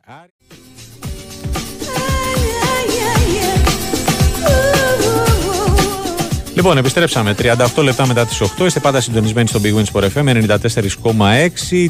Τι γίνεται με Kennedy, ρωτάει ένας ε, φίλος ε, βγήκε ο Κώστας Νικολακόπουλος και είπε ότι ε, τα νούμερα, οι αριθμοί από, τα, από τις ιατρικές εξετάσεις δεν ικανοποίησαν τους ανθρώπους του Ολυμπιακού. Δεν μπορεί να είναι έτοιμος άμεσα. Ο Βραζιλιάνος εξτρέμ σε κανένα μήνα θα είναι. Ο Ολυμπιακός καίγεται για εξτρέμ που ε, θα μπορεί να είναι διαθέσιμος για τα παιχνίδια του Europa και όπως όλα δείχνουν δεν θα προχωρήσει η συγκεκριμένη μεταγραφή και οι ερυθρόλευκοι θα ενεργοποιήσουν το Plan B. πότε βλέπω το να ξεκαθαρίζει η κατάσταση με τον ε, Σβή Μιχάλιουκ ε, και αν θα περιμένει για πολλές μέρες ο Παναθηναϊκός ρωτάει ο Σπίλιος από την ε, Πάτρα. Δεν το γνωρίζω. Φαντάζομαι ότι δεν θα καθυστερήσει πολύ η συγκεκριμένη υπόθεση αλλά θα βγάλουμε αργότερα τον Γιώργο Πετρίδη και ένα από τα ερωτήματα που θα του θέσω θα είναι και αυτό. Λοιπόν πάμε σε ας ξεκινήσουμε τα ρεπορτάζ τα ποδοσφαιρικά Ανεβαίνουμε Θεσσαλονίκη να καλησπερίσω τον ε, Αλέξη Σαββόπουλο. Ο Ισμαήλ Ανεμπά είναι το νέο που μένει ελεύθερος από τη Σωσό, είναι το τελευταίο όνομα που προσθέθηκε στην ε, λίστα με τους υποψήφιους κεντρικούς αμυντικούς για τον Άρη. Χαίρετε, καλή εβδομάδα. Καλή, καλή εβδομάδα, καλή εβδομάδα. Τι κάνεις; Μικρή διόρθωση από ό,τι μου είπαν, mm. καλά, είναι ανέμπα μου. Ανέμπα, στο ε ο τόνος. Μάλιστα, ωραία. Ισμαήλ Ανέμπα λοιπόν. Ε, εκτός αν έρθει μας θα αλλάξει και αυτός, γιατί τα, έχουμε, τα έχουμε δει και αυτά. ναι. Εν πάση τόσο μικρή σημασία έχει. Το θέμα είναι ότι ο Άρης επιτέλους κατέληξε από ό,τι φαίνεται στον... Αυτός είναι ο εκλεκτός δηλαδή; Νομίζω είναι αυτός, ναι. Mm-hmm. Νομίζω είναι αυτός. Ε, θυμάσαι έλεγα για τις πρώτες μέρες ότι του Ρουίθ δεν ε, υπήρχε περίπτωση να προχωρήσει. Αυτά τα 500 χιλιάρια που αξίωνε δεν υπήρχε περίπτωση ο Άρης να δώσει ποτέ στον, ε, στον Ισπανό. Ε, ο Ανέμπα είναι μια πιο οικονομική λύση. Είναι ένας παίκτης και σε καλύτερη ηλικία. Έχει το, προτέρημα ότι μπορεί να παίξει και σε δύο θέσεις. Ε, έπαιξε πολλά μάτια και ως δεξιός μπακ, ακόμα ακόμη και αμυντικό χάφα μα χρειάζεται μπορεί να παίξει. Είναι 24 χρονών, είναι σε καλή ηλικία, έχει δύο πολύ γεμάτες χρονιές με 67 συμμετοχές σε μια καλή ομάδα τη Λεγκντέ την ε, Σωσό. Ε, είναι γρήγορος, το βασικό του χαρακτηριστικό είναι αυτό, άλλωστε ένα γρήγορο κεντρικό αμυντικό έψαχνε ο Άρης ούτως ή άλλως, το βασικό χαρακτηριστικό ήθελε να είναι η ταχύτητα και την έχει την ταχύτητα. Είναι και ε, αρκετά τίμιος θα έλεγα και με την μπάλα ο, ο Ανέμπα και είναι στη διαδικασία ανταλλαγής τώρα των τελευταίων εγγράφων, τον, να τους σταλούν εισιτήρια για να έρθει όσο το δυνατόν πιο γρήγορα γιατί πρέπει ο Άρης να δώσει και μια μάχη με τον χρόνο τώρα για να τον δηλώσει με το καλό εφόσον προκριθεί την πέμπτη το βράδυ και σταμάτει με, τη, για να μάθει με την δυνάμω. Την Παρασκευή πρέπει να στείλει τη λίστα. Παρασκευή, το, το ναι. Mm-hmm. ναι. Ναι, ε, Βέβαια μπορεί να κάνει δύο αλλαγές, νομίζω. Είναι, ε, αλλά όσο νωρίτερα, ναι, ναι, ναι. φαντάζομαι αν δεν προλάβει μπορεί να τον δηλώσει ως, ως μια Στην αλλαγή, ναι. Το, okay, ναι. Απλά θα γίνει προσπάθεια να, αν όλα πάνε καλά, να το κάνει τη, την Παρασκευή. Να είναι εδώ ήδη μέχρι την Πέμπτη δηλαδή, το αργότερο να έχει... Μπράβο, ναι, ούτως ώστε να κάνει τις πρώτες προπονήσεις, να γνωριστεί, να, να, να, αυτό. Ακριβώς, ακριβώς. Ε, παρότι υπήρχαν και άλλες περιπτώσεις, υπήρχε και ένας Κροάτης ακόμη, ο οποίος έπαιξε, αλλά απορρίφθηκε κυρίως λόγω αγωνιστικών χαρακτηριστικών, δεν ήταν τόσο ταχύες όσο θα ήθελε α, το τεχνικό team γενικότερα έπαιξαν δύο-τρεις περιπτώσεις το τελευταίο διάστημα, προκρίθηκε αυτή του, του ανεμπα μάλιστα. Ε, ωραία. Κάτι άλλο αγωνιστικό, ε, αγωνιστικό λέω μεταγραφικό δεν έχουμε. Αυτό, που, αυτό καίει τώρα, ο στόπερ. Κοίτα, αυτό, αυτό, να, αυτό που θα τελειώσει με την εβδομάδα ε, και από εκεί και πέρα ο Άρης θα πάρει παίκτη μόνο αν φύγει κάποιος. Δηλαδή, ναι. αν φύγει ο Πάλμα, θα πάρει παίκτη. Ναι θα, θα, θα κληθεί να αντικαταστήσει τον Πάλμα. Αν φύγει ο Γκρέι, τότε θα σκεφτεί α, τι θα κάνει α, ενδεχομένως με έναν ακόμη ποδοσφαιριστή μπροστά. Έχει πάρει ήδη αρκετούς, ο 14ος θα είναι ο συγκεκριμένος και άλλωστε μην ξεχνάς ότι έχει ξεκινήσει ήδη και μια διαδικασία λέγου και αποσυμφόρησης. Αποσυμφόρησης, μπράβο, ναι. Δηλαδή ο Φατόρε θα πάει στην Καλαμάτα. Πολύ πιθανό να πάει και ο Σαμόρα. Αυτός βέβαια λίγο έχει μια, κάποιες, φέρει κάποιες αντιρρήσεις. Ναι. Κυρίως για το ότι είναι ενεργεία διεθνής, φοβάται ότι θα χάσει τη θέση του στην εθνική ομάδα. Έχει μια διστακτικότητα και αυτός και ο ατζέντης του και η ομάδα του η Deportivo Saprissa η οποία διατηρεί και ένα 40% μεταπόληση και θεωρεί ότι αν πάει σε υποδέστερη κατηγορία αυτομάτως χάνει. Mm. Ε, και εδώ τώρα υπάρχει μια διχογνωμία. Θα το συζητήσουμε ξανά οι δύο θα δούμε τι θα γίνει με τον ε, ναι. ε, συγκεκριμένο, ο οποίος είναι και ο πλεονάζων ξένος, αυτή είναι ο έκτος. Ναι. Ένος και δύσκολα τη δεδομένη χρονική στιγμή θα βρει Αυτό θέλει να του, θέλει να του εξηγήσει ο Άρης, που το έχει ήδη, το έχει ήδη μεταφέρει στον εκπρόσωπό του. Να δούμε τώρα τι, τι θα γίνει. Μάλιστα. Ε, αγωνιστικά, ε, εν ώψη της ε, Ρεβάνς πλην Μπράμπετς, που φαντάζομαι δεν ε, υπολογίζεται. Δεν υπολογίζεται, αλλά θα δηλωθεί για τα μάτια με την δυνάμω αν περάσει ο Άρης. Θα δηλωθεί, τώρα αν θα προλάβει το πρώτο βλέπουμε, από τα δύο, αλλά θα δηλωθεί σίγουρα. Ε, Αλέξη, μια άνω τελεία. Έχουμε τον ε, Διονύση Δεσίλα στην ε, άλλη άκρη της τηλεφωνικής γραμμής με αποστολή Παναθηναϊκού για την αυριανή ρεβάνς με την ε, Ντνίπρο. Διονύση, καλησπέρα. Γεια σου Τάσο μου καλησπέρα. Έχουμε Πολύ κάποια έκπληξη. Λοιπόν. Όχι, όχι. Mm. Δεν βλέπω κάποια έκπληξη. Πολύ γρήγορα λοιπόν, αποστολή Παναθηναϊκού για την αυριανή ρεβάζ με την Νύπρο θα τα πούμε και αργότερα αναλυτικά. Λοντίκιν, Ξενόπουλος, Μπρινιόλη, Βαγιανίδης, Χουάν, Καριέτ, Βαϊμάγνουσον, Σιδεράς, Μλαντένοβιτς, Κότσιρας, Ρούμπεν, Ζέκα, Κλέν Χέισλερ, Μπερνάρ, Μαντσίνη, Τσόκα, Τζούριτσιτς, Παλάσιος, Βιλένα, Βέρμπιτς, Ιωαννίδης και Σπόραρ είναι οι εκλεκτοί ε, για τον ε, Παναθηναϊκό του Ιβάν Γιωβάνοβιτς για την ε, αυριανή ρεβάνς με την Τρίπρο. Ωραία. Ε, Διονύση θα τα πούμε και στην ε, συνέχεια. Ακούσαμε τον Διονύση Δεσίλα με την αποστολή του Παναθηναϊκού. Καμία έκπληξη. πάμε και πάλι στον Αλέξη Σαββόπουλο. Λοιπόν, ναι. ε, φαντάζομαι με βάση αυτά που είδες στο πρώτο παιχνίδι ο Τόλης Τερζής θα, θα κάνει κάποιες αλλαγές. Νομίζω, νομίζω ναι. Έχει, αρχίσει να καταλήγει και να το θεωρώ σχεδόν δεδομένο ότι θα γίνουν κάποιες αλλαγές. Νομίζω ότι ο Μωρόν θα είναι στο βασικό σχήμα αντί του Γκρέι, αντί του Γκρέι ε. στην κορυφή της επίθεσης. Μπορεί να είναι και ο Κάρλσον επίσης αντί του Μπενέντες στο, αριστερό, στο δεξί φτερό της επίθεσης. Ε, και από εκεί και πέρα αυτό που επίσης δοκιμάζεται είναι και ένας δεύτερος αμυντικός χαφ δίπλα στο, στο Ζουλ. Μια αλλαγή επομένως σχηματισμού, σχηματισμού 1-4-2-3-3-1 και αυτό δοκιμάζεται. Τώρα τι απ' όλα, εντάξει, οκ, είναι σκέψεις, είναι δοκιμές. Ναι, εντάξει, και είναι Δευτέρα ε, ακόμα. Και είναι Δευτέρα, αλλά φαίνεται ότι στο μυαλό του ο προπονητής του Άρη έχει να κάνει κάποιες αλλαγές. Ναι. Αυτό που βέβαια πρωτίστως ζητάει από τους παίκτες του και θα ζητήσει είναι να αλλάξουν λίγο οι εντάσεις, να έχει μεγαλύτερη ενέργεια, να βγάλει μεγαλύτερη ενέργεια στο γήπεδο. Ο Άρης που δεν έβγαλε. Εγώ πιστεύω ότι όμως και ο κόσμος θα του δώσει, ξέρετε, θα μπει στην εξίσωση, πάντοτε στα εντός έδρας παιχνίδια, θα του δώσει αυτή την ενέργεια την παραπάνω α, που χρειάζεται. Ε, γιατί δεν είχε καθόλου άρεστο στο πρώτο παιχνίδι. Τα τρεξίματά του ήταν ε, λυπή. Ε, αυτά νομίζω ότι αν τα εμφανίσει αυτομάτως θα, ε, θα ανεβάσει τις πιθανότητές του για να είναι η ομάδα που θα προκριθεί στην επόμενη φάση. Αλλά θέλει προσοχή η Αραράτ. Ναι. Κέρδισε στην πρεμιέρα την άλλη Αραράτ από το Γερεβάν με 3-1 με ανατροπή. Δείχνει δηλαδή ότι είναι μια καλούτσικη ομάδα η οποία ναι. θέλει την προσοχή της. Ναι, ναι, Ειδικά στο μεσοεπιθετικό της κομμάτι. Αυτό το Γένεπ έβαλε δύο γκολ χθες. Τους δύο-τρεις παίκτες αυτούς, τον Έζα, τον άλλο τον, πώς λένε, τον Αρμένιο που έκανε πάρτι στο πρώτο ημίχρονο. Θέλει, θέλει προσοχή. Γι' αυτό και σκέφτεται ο προπονητής του Άρη ή να βάλει έναν δεύτερο αμυντικό χαφ ε, ε, δίπλα στο, στο Ζούλη να δώσει εντολές ε, με κάποιο τρόπο να, να, να υπάρχουν βοήθειες στο, ναι. στο αμυντικό κομμάτι. Mm-hmm. Ε, κίνηση εισιτηρίων και να κλείσουμε με αυτό. Ε, Τέλος ανάμεικτα, δεν, δεν έχω πολύ ξεκάθαρη εικόνα να σου πω την ναι. αλήθεια. Mm-hmm. Είναι τώρα και μια δύσκολη περίοδο, πολλής ναι. κόσμος. Ε, κοίτα, σίγουρα θα έχει πολύ κόσμο. Ε, πιστεύω ότι... 9 και 4 έχει... δεν είναι ή κάνω λάθος. Ναι, ναι, 9, 9 mm. και 4. 9 και 4. Ενώ να πω, μια σκήπη στο 9 και 4 ότι ε, στο site της UEFA υπάρχει ήδη α, το, η, η ώρα και η Ρεβάνς με την, με την ε, δυναμό Κιέβου. Στο Βουκουρέστι, στο γήπεδο της Ραπή. Αυτό που λέγαμε. Ναι, ναι, ναι, ναι. Μάλιστα. Ωραία. Αλέξη μου σε ευχαριστώ πολύ.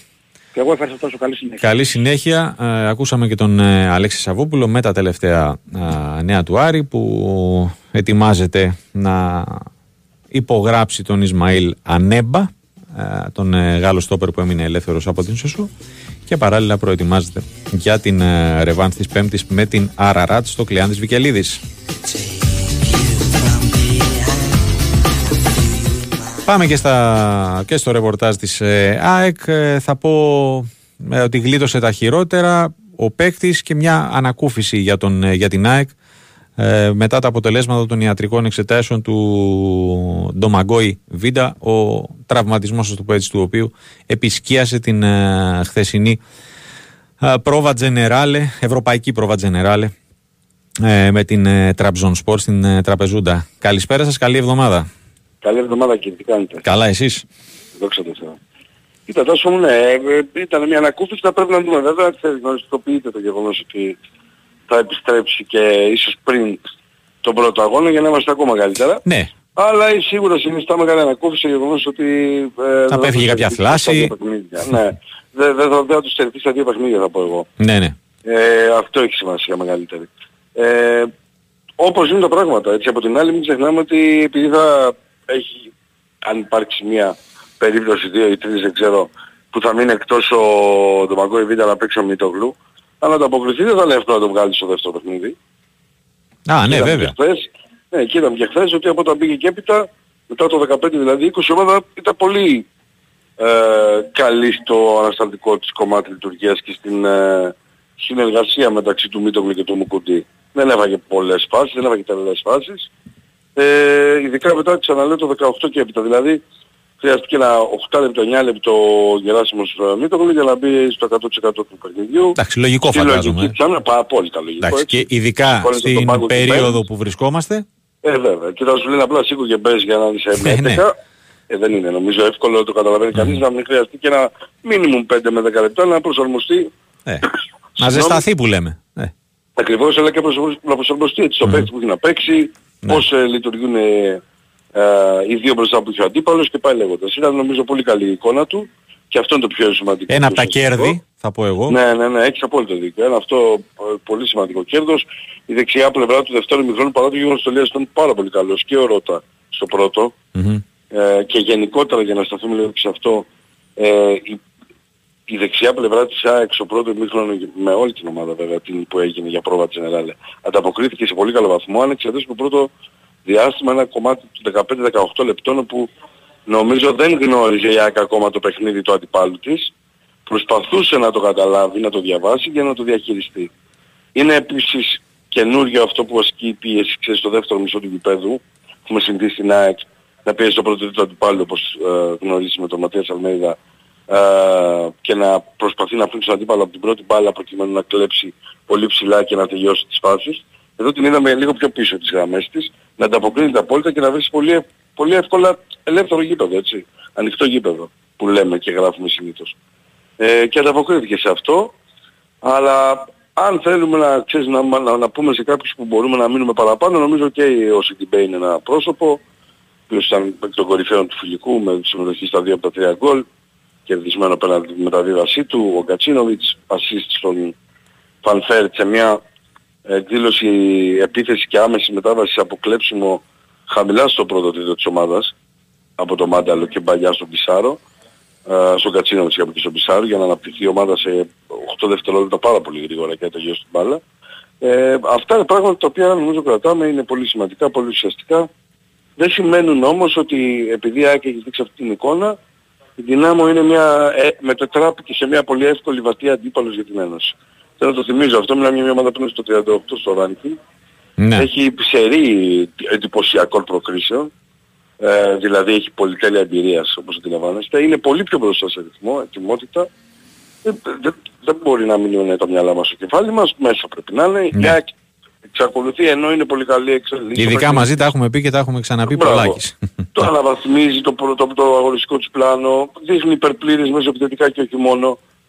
Σίγουρα θα χρειαστεί να δώσει αυτό που είδαμε χθες και παραπάνω και τελικά να φτάσει σε υπέρβαση για να αποκλείσει μια ομάδα η οποία ξαναλέω έχει κάνει πολλές έτσι, προκρίσεις και με σημαντικούς αντιπάλους και α, καλές πορείες στην Ευρώπη τα τελευταία χρόνια. Ε, καλό ήταν πάντως το τελευταίο φιλικό, είναι πολύ καλό το συμπέρασμα και τα συμπέρασμα του καλό coach. Λίγο ξεκούρασε τώρα για τους κοινωνικούς που το δικαιούνται μετά και από το δεύτερο και τελικό στάδιο προετοιμασίας που πέρασαν και στην ε, Αθήνα. Και από εκεί πέρα μπαίνουμε στην τελική ευθεία για το πρώτο παιχνίδι επίσημο επιτέλους ε, απέναντι στην ε, Δυνάμο Ζάγκρεπ. Ένα από τα είπαμε για, είπαμε για Σιντιμπέ Μίτογλου, τα άλλα που κρατάω εγώ από το χθεσινό παιχνίδι, ναι, ναι. σε πρόσωπα τουλάχιστον. Τα έχω πει από χθες και το πρωί, για αυτό σε... Ναι, ναι. ε, είναι ε, το ότι θα, θα ζοριστεί σε εισαγωγικά ο Αλμέιδα για, τον, για το νούμερο 1. Ναι, είναι μεγάλος ανταγωνισμός και αποδείχθηκε και χθες ότι ναι. και οι δύο είναι σε πολύ καλή Είναι δύσκολο δηλαδή για να επιλέξει τον καλύτερο. Αλλά ναι, είναι καλό, δεν είναι καλό. Ναι, ναι, ναι, εννοείται. Νομίζω ότι είναι πολύ καλό. Εννοείται για την ομάδα βέβαια. Ναι, ε... ο ανταγωνισμός σίγουρα δημιουργεί πολύ έτσι, ψηλές έτσι, αποδόσεις και ειδικά νομίζω ότι σε αυτό το πρώτο διάστημα τη, του, των Ευρωπαϊκών Αναμετρήσεων αλλά και του πρωταθλήματος που θυμίζω η ΑΕΚ έχει πέντε αγωνιστικές ανάμεσα στις οποίες ε, μάτσε με τον Ολυμπιακό εντός και τον Παναθηναϊκό εκτός όσο mm. θα προχωράει το πρωτάθλημα. Μπράβο. Είναι φοβερό να έχεις δύο τους δύο τερματοφυλάκες συγγνώμη στο πίτσι. Ναι, εννοείται. Εννοείται. Όπως επίσης και ότι, όχι ότι δεν ξέραμε την, ε, την ποιότητα του Πινέδα, okay, αλλά το, η παρουσία του ε, μας έδειξε ότι σαν να μην έλειψε μία μέρα έτσι. Λες και ήταν από το πρώτο, από το ξεκίνημα της προετοιμασίας σαν να τα έχει ακούσει με κάποιο τρόπο όλα όσα έχουν ε, ε, γίνει και να τα έχει ο ΕΔΗ. Έτσι. Ναι, μιλάμε για τον MVP του περσινού ναι. για το συντηρητική πλειοψηφία του κόσμου. Ε, ναι, εντάξει. Και για μας, ο οποίος ναι, είναι, είναι σε εκπληκτική κατάσταση, φάνηκε και στο Gold Cup, συνεχίσει αυτή, είναι προφανές ότι είναι ευτυχισμένος άνθρωπος, mm-hmm. από τη στιγμή που έκλεισε η, η συμφωνία και αποκτήθηκε μόνιμα από την ΑΕΚ. Βγαίνει πάρα πολύ στο χορτάρι. Αυτό όπως βγαίνει όλη η αλεκτρία της ομάδας του Ματίας Αλμέδας στο χορτάρι. Ναι. Βλέπεις, βλέπεις μια ομάδα που λυσάει για την κάθε μπάλα, την πρώτη, τη δεύτερη, που ε, θέλει να παίξει ποδόσφαιρο, να τρέξει στο ανοιχτό γήπεδο, να, να συνδυαστεί, να βγάλει αυτοματισμούς, αλληλοκαλύψεις, κινήσεις παιχτών χωρίς την μπάλα. Πράγματα τα οποία είναι η συνέχεια αυτού που λέγαμε πέρυσι. Γιατί θυμάσαι πολλές φορές οι δυο μας το είχαμε πει κατά τη διάρκεια του πώς τελείωνε ο χειμώνας ο περσινός, ότι αυτό το κομμάτι έργο αυτή της ομάδας, με αυτό το προπονητή και αυτούς τους παίχτες, και χωρίς να προσθεθούν καλύτεροι ακόμα, που αναμένουμε κι άλλους, ε, αντιλαμβανόμαστε ότι θα έχει πολύ μεγάλη εξέλιξη ένα χρόνο μετά. Και αυτό βλέπουμε αυτή τη στιγμή. Δεν ξέρω αν θα έχει, η λογική ποδοσφαιρική μας υποχρεώνει να καταλαβαίνουμε ότι θα έχει και συνέχεια αυτό το έργο. Θα έχει μεγαλύτερη εξέλιξη η πορεία των αγώνα. Και είναι πολύ σημαντικό αυτό για την ΑΕΚ. Πάρα πολύ σημαντικό. Θα ε... πρέπει να ενισχυθεί, ξαναλέμε, έτσι δεν είναι κάτι το ναι, παράλογο. Ε, έχουμε πει ότι είναι ανοιχτό στο κομμάτι του κέντρου της άμυνας να βρει καλύτερο από τους υπάρχοντες. Ναι. Απλά αυτό, αυτό πήγα να πω ότι δεν βιάζεται. Όχι, δεν υπάρχει κανένας λόγος. Νομίζω ότι βέβαια θες παρά την κρίνια που προέκυψε με το χτύπημα του Β. Ναι. Γιατί ήρθαν μηνύματα, υπήρξε ε, φαντάζομαι, ναι, εντάξει. Ελάχιστος όμως συγκινητικά, δηλαδή αν σκεφτώ ότι αυτό γινόταν πέρυσι τέτοιο καιρό που δεν είχε αποκτηθεί ας πούμε Β και μου κουτί. Έτσι. Mm-hmm, ναι. ε, καταλαβαίνω ότι γινόταν. Φέτος είναι πολύ, πολύ, πάρα πολύ πιο χαλαρή και η πίεση αντιδράσεις, ωστόσο υπήρξαν και ανέφερα ότι θα έπρεπε να έχει βρεθεί. Αφού έχουμε πει, εντάξει, δε, είναι, είμαστε ένας λαός ανικανοποίητος. Ναι, πρέπει να θυμάται ο κόσμος το εξής. δεν, είναι, δεν υπήρξαν προτά, περιπτώσεις και προτάσεις παιχτών που να είχε λέει άλλη. Υπήρξαν και δύο και τρίτος. Mm. Δεν ανταποκρίθηκαν. Δεν είναι, ε, πρέπει να κοιτάμε λίγο την μελαλίκια στο πρόσωπο, ξέρεις, όχι ναι, ναι. τον καθρέφτη τέλος πάντων, καθρέφτη, και να ναι. βλέπουμε το πρόσωπό μας και να καταλαβαίνουμε αυτό που ακούμε και λέμε αφού δεν τους ενδιαφέρει προοπτική ως στη νωρίς τέλος πάντων, δεν ξέρω αν θα αλλάξει κάποια δομένα τον Αύγουστο, αλλά νωρίς όταν του ζητήθηκε κάτι τέτοιο, αφού αποκρίθηκαν ότι δεν τους γεμίζει η προοπτική της Ελλάδας, είναι λογικό να πρέπει να περιμένεις να δεις κάτι αντίστοιχα καλό. Μάλιστα. Ωραία. Γιώργο μου, σε ευχαριστώ πολύ. Να είσαι καλά, καλή συνέχεια. Να είσαι καλά, καλή συνέχεια και σε εσένα. Ακούσαμε και τον uh, Γιώργο Τσακύρη uh, για όλα τα τελευταία uh, νέα της και για τον ελαφρύ, όπως αποδείχθηκε, τραυματισμό του Βίντα, ένα τράβηγμα, αλλά και τα συμπεράσματα από το χθεσινό τελευταίο φιλικό πριν τα παιχνίδια του τρίτου προκριματικού γύρου του Champions League εκτός απροόπτου με την Δυνάμο Ζάγκρεμπ.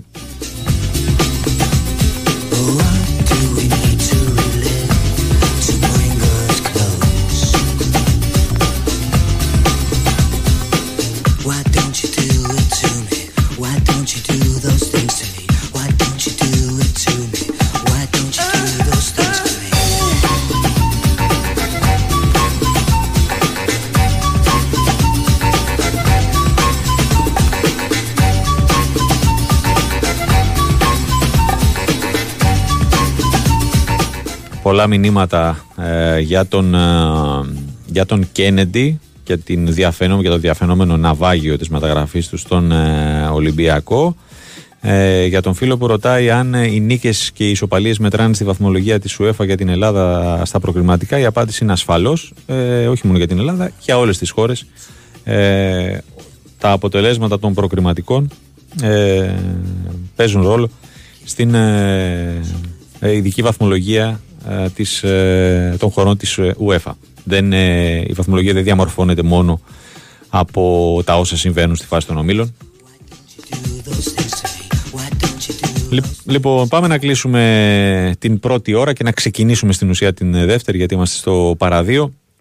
Με το ρεπορτάζ του Όφη, ο οποίος μετά από 15 μέρες παραμονής στην Ολλανδία επέστρεψε χθες στο Ηράκλειο για το τελικό στάδιο πλέον. Ε, ο Μανώλης Αρής, ο απεσταλμένος του Athletics Pro FM, την παρακολούθησε από κοντά την ε, προετοιμασία της κριτικής ομάδας και τον έχουμε στην ε, παρέα μας για να μας πει τα συμπεράσματά του από όσα είδε 15 μέρες και για την εικόνα του όφη στα τρία φιλικά που έδωσε επί Ολλανδικού εδάφους. Μανώλη, καλησπέρα, καλή εβδομάδα. Καλησπέρα Τάσο, καλή εβδομάδα σε έναν και τους... Καλώς ήρθες στα Πατρία Καλώς σας βρήκα, καλώς σας βρήκα, καλώς σας βρήκα στα Πατρία Εδάφη. Καλησπέρα για τους ακροατές του Big Win Sport FM. Ναι, ο Όφη γυρίζει στη βάση του από χθες ε, το απόγευμα. Ε, και πλέον μετά από ένα ρεπό που θα τους δώσει διήμερο, τους έδωσε βασικά ο Νταμπράουσκας στους παίκτες της ομάδας. Ξεκινά από Τετάρτη. Ουσιαστικά η προετοιμασία για την πρεμιέρα με τον, με τον Άρη. Η προετοιμασία αυτή που συμπεριλαμβάνει τα δύο φιλικά βέβαιως με τον Ατρόμητο το ερχόμενο Σάββατο και με την Φιωρεντίνα στην Φλωρεντία στις 12 του, του Αυγούστου. Ε, υπάρχει ικανοποίηση στον Όφη και κυρίως υπάρχει ικανοποίηση από τον, από τον ίδιο τον προπονητή για, την, για τη δουλειά που έγινε αυτές τις 15 μέρες στο Όστερμπεκ της Ολλανδίας και η αλήθεια είναι Τάσο ότι αυτό το καπενθήμερο ε, επιβεβαιώθηκε όλα όσα λέμε εδώ στο Ηράκλειο αναφορικά με ε, την φετινή παρουσία του Όφη ότι είναι οι καλύτερες ε, προϋποθέσεις της πενταετίας. Ναι, ναι, είναι οι καλύτερες προϋποθέσεις της πενταετίας Μπούση και αυτό συμβαίνει τάσο όχι μόνο γιατί συνεχίζει βεβαίως με τον ίδιο προπονητή στον πάγκο του, τον Βάλτερ Δαμπράουσκας, αυτό συνέβη και πέρυσι με τον Νικονιόπλια, αλλά το γεγονός ότι ε, για πρώτη φορά ε, εδώ και αρκετά χρόνια δεν χρειάζεται να γίνει ένα rebuilding σε ό,τι είχε να κάνει το ρόστερ της ομάδας. Ο Όφη προχώρησε ουσιαστικά σε έξι μεταγραφές επιλεγμένες σε θέσεις που η ομάδα Πονούσε. είχε, ακριβώς είχε ανάγκη, συμπλήρωσε τα κομμάτια του ρόστερ που υπήρχε ένα κενό και πλέον όλοι θεωρούν ότι το φετινό ρόστερ του Όφη είναι ικανό να οδηγήσει την ομάδα στην πρώτη εξάδα του πρωταθλήματος που είναι και ο βασικός στόχος έτσι γιατί η αλήθεια είναι ότι δεν μπορούμε να μιλάμε για διεκδίκηση σε ευρωπαϊκό εισιτήριο από τη στιγμή που είναι, θα, είναι τέσσερα. Μόλις, ναι ακριβώς που βγαίνουν μόλις τέσσερις ομάδες από το πρωτάθλημα. Όφη ξεκινάει το πρωτάθλημα με στόχο την είσοδο στα play-off. Είναι αλήθεια ότι και εδώ από τον κόσμο υπάρχει, υπάρχουν προσδοκίες. Φαίνεται και από το γεγονός ότι φέτος ε, εξελίσσεται με πολύ καλό ρυθμό η διάθεση των εισιτηρίων διαρκείας ε, και ο κόσμος ανταποκρίνεται σε αυτό που βλέπει φέτος, ότι δηλαδή το ρόστερ έκλεισε πολύ γρήγορα, εκτός και αν προκύψει καμία αποχώρηση μέχρι το τέλος της μεταγραφικής περίοδου, ότι ο ΟΦΗ δεν ψάχνει παίκτη τις τελευταίες εβδομάδες των μεταγραφών. Υπάρχει βάση από πέρυσι με ένα ρόστερ 15-18 παιχτών που αποτελούσε το βασικό κορμό γίναν κινήσεις που η αλήθεια είναι ότι έγιναν κινήσεις επιλεγμένες και α, παικτών που αποδεδειγμένα α, ξέρουμε την αξία τους, όπως ο Λαμπρόπουλος που επέστρεψε στην Ελλάδα μετά από πέντε α, χρόνια ή ένας παλιός γνώριμος του Όφη και του κόσμου του, ο χιλιανός κεντρικός μέσος, ο Λούις Φελίπε Γαγέγος, παίκτες δηλαδή που ήρθαν και είναι σε θέση να, να κάνουν την διαφορά στο νέο πρωτάνημα. Μάλιστα. Ε, από εδώ και πέρα, δηλαδή, ε, έτσι όπως μου το λες, δηλαδή δεν, έχουμε, δεν έχει να περιμένει κάποια άλλη, όχι, όχι, κάποιο όχι, καινούριο πρόσωπο Νταμπράουσκας. Όχι, όχι. Άρα στην ουσία πάμε για το τελικό μοντάρισμα στα δύο φιλικά που είπες με Άρη. Εντάξει, προφανώς αν υπάρξει κάποια πώληση, ναι. Ναι, ναι, γιατί ε, κατά ψέματα υπάρχει και στο κάδρο Μαντάς, έτσι, ο περσινός MVP ε, ναι, του Όφη, όπου, όπου πρέπει να πούμε βέβαια ότι μέχρι τώρα δεν υπάρχει πρόταση, δεν υπάρχει κάποια, δεν έχει φτάσει στα γραφεία του Όφη κάποια επίσημη πρόταση παρά τα όσα ακούγονται εδώ και πάρα πολλούς μήνες. Δηλαδή έχουν γραφτεί μια σειρά από ονόματα ομάδων που φέρονται να ενδιαφέρονται για το Μαντάλα. Επίσημη πρόταση δεν υπάρχει αυτή τη στιγμή που μιλάμε για τον mm. τερματοφύλακα του Όφη. Είναι στο κάδρο όμως, έτσι παραμένει στο κάδρο, στο μεταγραφικό. Είναι ένα παιδί 22 ετών που προέρχεται από την καλύτερη χρονιά της καριέρας του. Έχει τεράστιες προοπτικές για το μέλλον και ό,τι άλλο προκύψει. Γιατί η αλήθεια είναι ότι υπάρχουν αρκετοί παίχτες αυτή τη στιγμή που ενδεχομένως να προσεγγίσουν το ενδιαφέρον ομάδων από το εξωτερικό όπως είναι ο Ασαντιουσέος, Σενεγαλέζος ε, κεντρικός χαφ του Όφη, ο Μάρκο Μπάκητς, παίκτες δηλαδή που μπορούν να, να φέρουν προτάσεις. Ε, αυτή τη στιγμή όμως δεν υπάρχει τίποτα. Όλα είναι σε θεωρητικό επίπεδο και ε, ο Όφη μπαίνει στην τελική ευθεία για το μοντάρισμα που είπες εσύ ενώπιση της πρεμιέρας με τον Άρη. Ωραία. Ε, Μανώλη μου σε ευχαριστώ πολύ. Ε, να, καλά. να είσαι καλά, καλό βράδυ. Ακούσαμε τον ε, Μανώλη Σαρή από το Ηράκλειο ε, για την, ε, τα συμπεράσματά του από την προετοιμασία του Όφη στην Ολλανδία. Και πάμε ξανά στον Κώστα Νικολακόπουλο. Άλλη μια είδηση της τελευταίας στιγμής από το ρεπορτάζ του Ολυμπιακού. Χαίρετε και πάλι. Έλα τάχτα μου. Να μεταφέρουμε τώρα πληροφορίες από τη μοσχα σύμφωνα με τις οποίες η Σπαρτάκ ε, είναι διατεθειμένη, είναι αποφασισμένη και διατεθειμένη και αποφασισμένη να καταθέσει άμεσα νέα προσφορά στον Ολυμπιακό για το ρεαμτσουκ και σύμφωνα με τις εκτιμήσεις που γίνονται στο Ρωσικό Σύλλογο ε, θα πλησιάσει πλέον τη μεταγραφή του Μολδαβού Διεθνή Αριστερού Μπακ. Ε, από τον Ολυμπιακό προς το παρόν δεν έχουμε τίποτα για το θέμα. Ναι. Ε, να θυμίσω ότι τον έχει θέσει εκτός ομάδας ο Ολυμπιακός στον ρεαμτσουκ και ότι... Μέχρι έχει... νεοτέρας δηλαδή; Ε, τι με τι εννοείς μέχρι νεοτέρας; Ναι, δεν... δεν γίνεται φόρος ζωής που φαίνεται. ναι, όχι αυτό λέω. Δεν είναι... Ε, στην ουσία... Θα, θα, θα, δούμε. Τώρα αφού βρίσκονται σε εξέλιξη συζητήσεις. Οπότε... Ναι. Okay. Ε, η ουσία είναι λοιπόν, επαναλαμβάνω, ότι προκύπτει η πληροφορία από τη Μόσχα ότι θα έχουμε νέα προσφορά της Σπαρτάκ, ε, ακόμα μεγαλύτερη προς τον Ολυμπιακό για το Ρέαμτσουκ και πίστη της Σπαρτάκ ότι, Αυτή τη φορά θα, θα, ναι. ότι, ότι θα πλησιάσει, ότι πλησιάζει στη μεταγραφή. Ε, από τον Ολυμπιακό δεν έχουμε κάποια αντίδραση. Ε, η τελευταία προσφορά ας πούμε της Σπαρτάκ ποια ήτανε; Αν ήταν αληθής η ναι. πληροφορία που είχαμε από την Ρωσία ήταν 5,5 εκατομμύρια ευρώ. Μάλιστα. Ωραία. Ωραία Κώστα μου, σε ευχαριστώ πολύ. Να σε καλά. Να είσαι καλά. Λοιπόν, ακούσαμε και την ε, είδηση που αφορά τον, ε, τις πληροφορίες από τη Ρωσία για, την, ε, για τον ε, Ρέαψουκ, τη νέα ε, επικείμενη πρόταση της Σπαρτά και τον Μολδαβό. Πάμε σε μικρό διαφημιστικό και επιστρέφουμε. Sport FM 90. I ain't happy. I'm feeling glad I got sunshine in a bag. I'm useless, but not for long. The future. Και έχει έχει ο Τάκης ο Βουλής. Λοιπόν, 9 λεπτά μετά τις 9 είστε πάντα συντονισμένοι στον Big Wins for FM στους 94,6. Θα είμαστε μαζί μέχρι τις 10 Newsroom.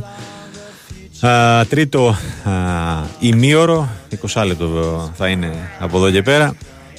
Τάσος Νικολόπουλος στο μικρόφωνο, Μαριάννα Καραδίμα και Κώστας Μιαόλης στην οργάνωση της παραγωγής. Λοιπόν, είπαμε, είπε πριν ο Μανώλης ε, Σαρής για την ε, πρεμιέρα του Όφη με τον ε, Άρη.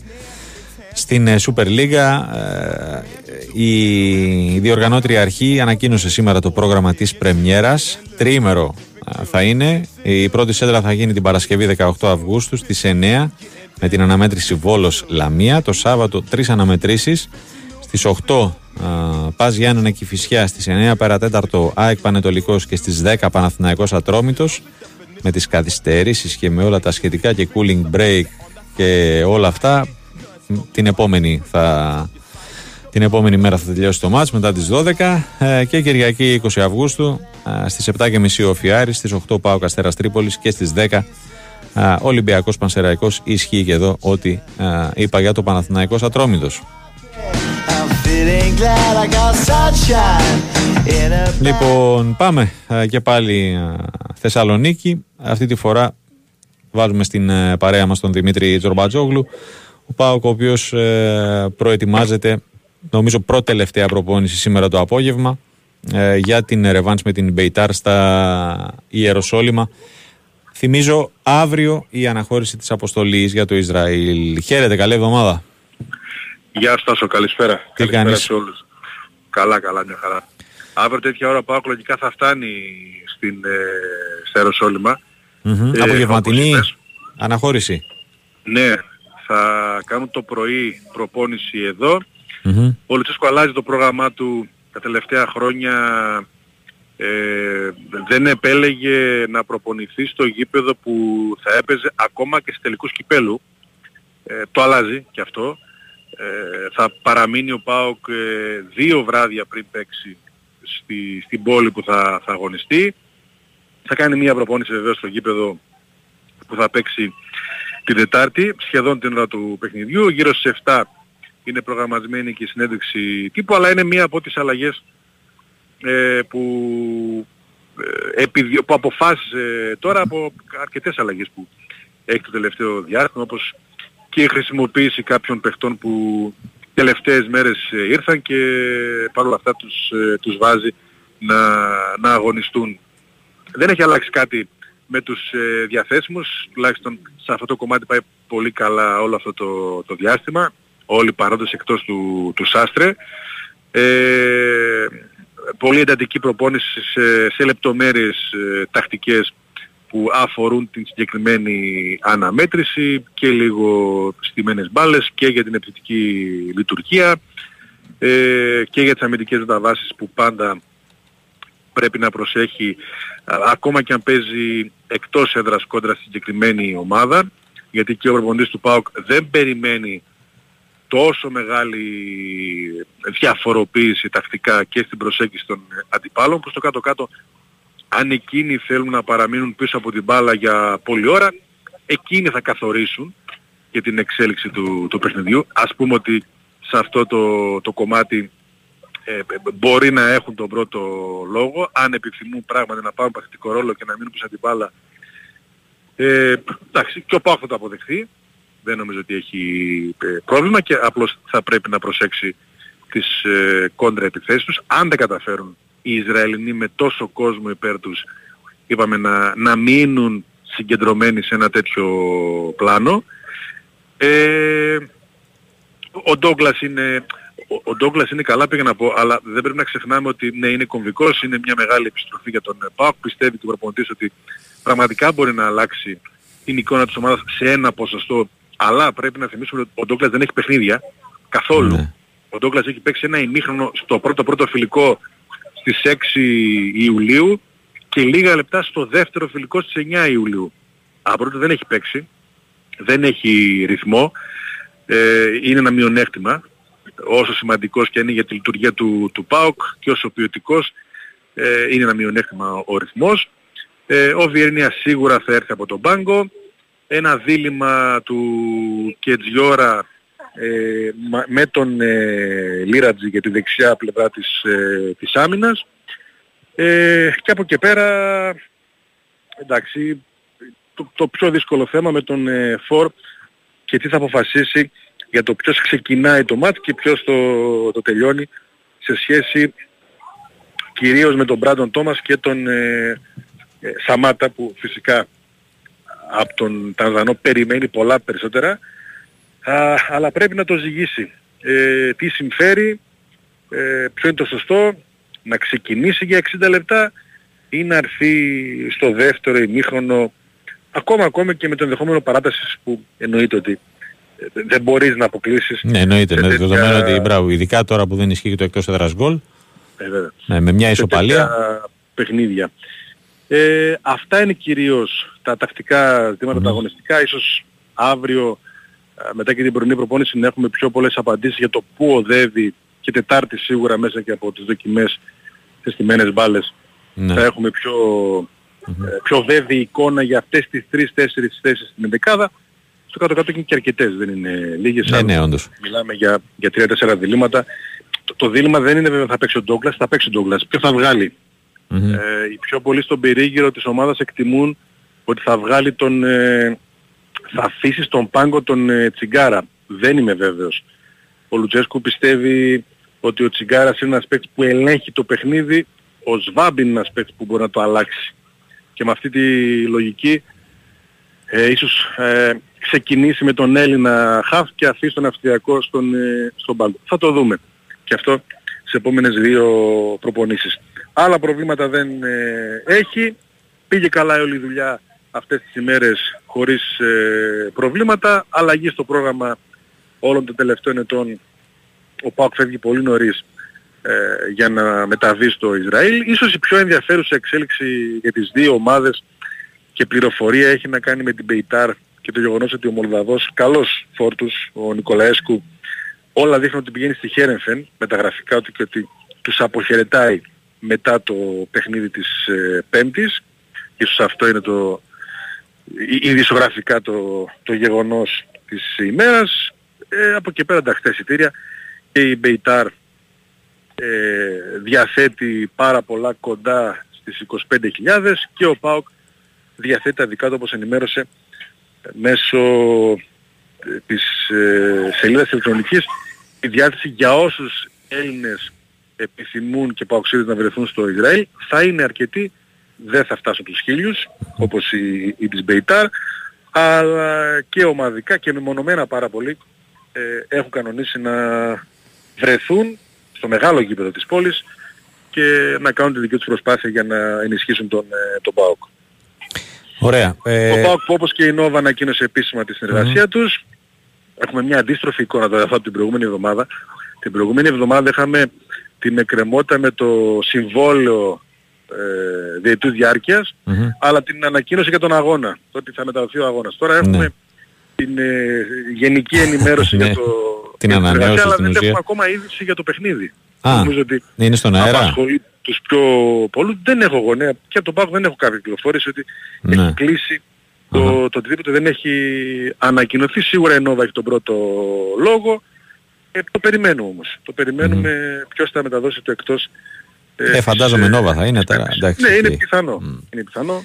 Ωραία. Καλά, δεν νομίζω. Φαντάζομαι όλα ε, γυρνάνε γύρω από την ε, Ρεβάνς, αλλά θα σε ρωτήσω, ε, στο θέμα Οζντόεφ ή οτιδήποτε άλλο μεταγραφικό υπάρχει, κινείται κάτι; Μόνο για τον Οζντόεφ υπάρχουν ε, πράγματα και κινητικότητα. Τα άλλα θέματα ε, ατόνησαν ή έχουν... ε, δεν, δεν, δεν υπάρχει οτιδήποτε άλλο πέρα από τον ε, ΟΣΔΟΕΦ Ναι. και για τον ΟΣΔΟΕΦ τι οι δικές του προσπάθειες να βρει άκρη με την ε, Καραμπιουρούκ η οποία του χρωστάει 480.000 ευρώ. Διάφορες προτάσεις και προσπάθειες για να βρεθεί λύση και με τα χρήματα που μπορεί να του καλύψει ο, ο ΠΑΟΚ. Απορώ πώς προέκυψαν πληροφορίες για την κρίλια Σοδέτοφ και μάλιστα για πρόταση στον Οζντόεφ 500.000 δηλαδή για ένα παίχτη που τώρα αμείβεται με 700-800.000 ευρώ. Του χρωστάει η Καραγκιουμρούκ 480. Τα έχει βρει με τον ΠΑΟΚ στο 1 εκατομμύριο. Να του λες 500.000 και να υπάρχει θέμα, πραγματικά δεν ξέρω πώς όλο αυτό προέκυψε. Τέλος πάντων ε, δεν τίθεται κάποιο τέτοιο ζήτημα. Ε, δυστυχώς δεν υπάρχει και συγκεκριμένη εξέλιξη μέχρι σήμερα με όλες τις προσπάθειες που κάνει ο ΣΔΟΕΦ για να επικυρώσει τη συμφωνία του με τον ΠΑΟΚ, γιατί με τον ΠΑΟΚ τα έχει βρει για δύο συν ένα χρόνια και με αποδοχές που επαναλαμβάνω ξεπερνούν το εκατομμύριο ετησίως. Ίσως, ίσως αύριο υπάρχει κάτι ε, σημαντικό, ε, αλλά είναι ναι, πλέον τόσο, τόσο μεγάλη η, η, η κόπωση, τόσο μεγάλος ο χρόνος, είναι σχεδόν δύο μήνες έχεις το ΣΔΟΕΦ που Ναι. ε, ό,τι και να πεις έχεις κουράσει, δηλαδή κινδυνεύεις να κακοχαρακτηριστείς ναι. ε, γιατί Στα δεν ρέζι. μετράει τώρα ούτε πληροφορία ούτε τίποτα. Το γεγονός. Αν αύριο έχουμε κάποιο γεγονός, αυτό θα είναι ε, σημαντικό. Μέχρι τότε περιμένουμε. Ο ΠΑΟΚ θα πάρει ένα χαφ. Θα πάρει, δε- δηλαδή δεν γίνεται ό,τι και να γίνει και στην Ευρώπη. Πρέπει να αντικατασταθεί ο Κούρτιτς. Αριθμητικά, ποιοτικά θα, θα πάρει ένα χαφ. ναι. Ε, τώρα από εκεί πέρα καταλαβαίνουμε πως όλα τα υπόλοιπα θα εξαρτηθούν και από την ευρωπαϊκή του πορεία. Ωραία. Ε, Δημήτρη μου, σε ευχαριστώ πολύ. Γεια σας. Να είσαι καλά. Καλή συνέχεια, καλό βράδυ στον ε, Δημήτρη Τσορμπατζόγλου.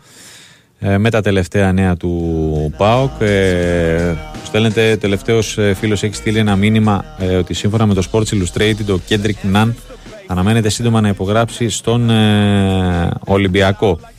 Ε, λοιπόν, ε, η, ο Νίκος Ζέρβας ε, σας είπα ότι ναι, μεν είναι σε άδεια, αλλά όταν ε, υπάρχει κάτι θα επικοινωνήσει ε, μαζί μας, θα μας ενοχλήσει σε εισαγωγικά. Επειδή είναι reporter. Λοιπόν, ε, μου έστειλε μήνυμα ότι από την ΚαΕ ε, Ολυμπιακός λένε ότι δεν ισχύει κάτι τέτοιο. And be a mentor. Bust a few rhymes so motherfuckers remember what the thought is. I brought all this so you can survive when law is lawless. Feeling sensations that you thought was dead. No squealing, remember that it's all in your head. Hey, it happened. I'm feeling glad I got sunshine in a bag. I'm useless, not for long. The future is coming on. Hey, it happened.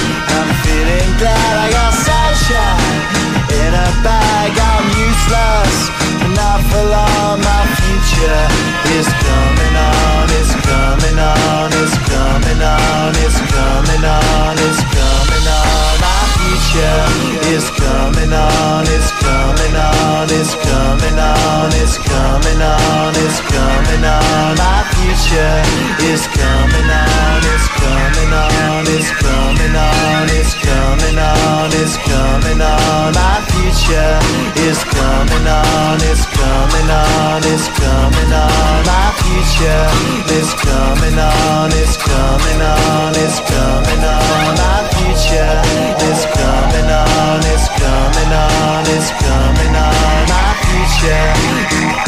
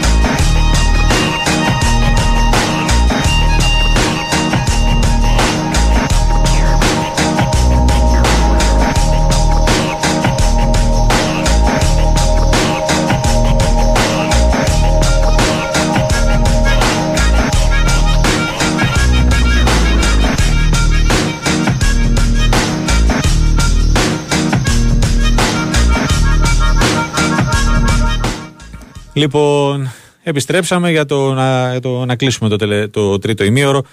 Πάμε ε, για τρίτη και, και φαρμακερή στον ε, Κώστα Νικολακόπουλο ε, για ό,τι υπάρχει καινούριο και όχι μόνο από το ρεπορτάζ του Ολυμπιακού. Χαίρετε.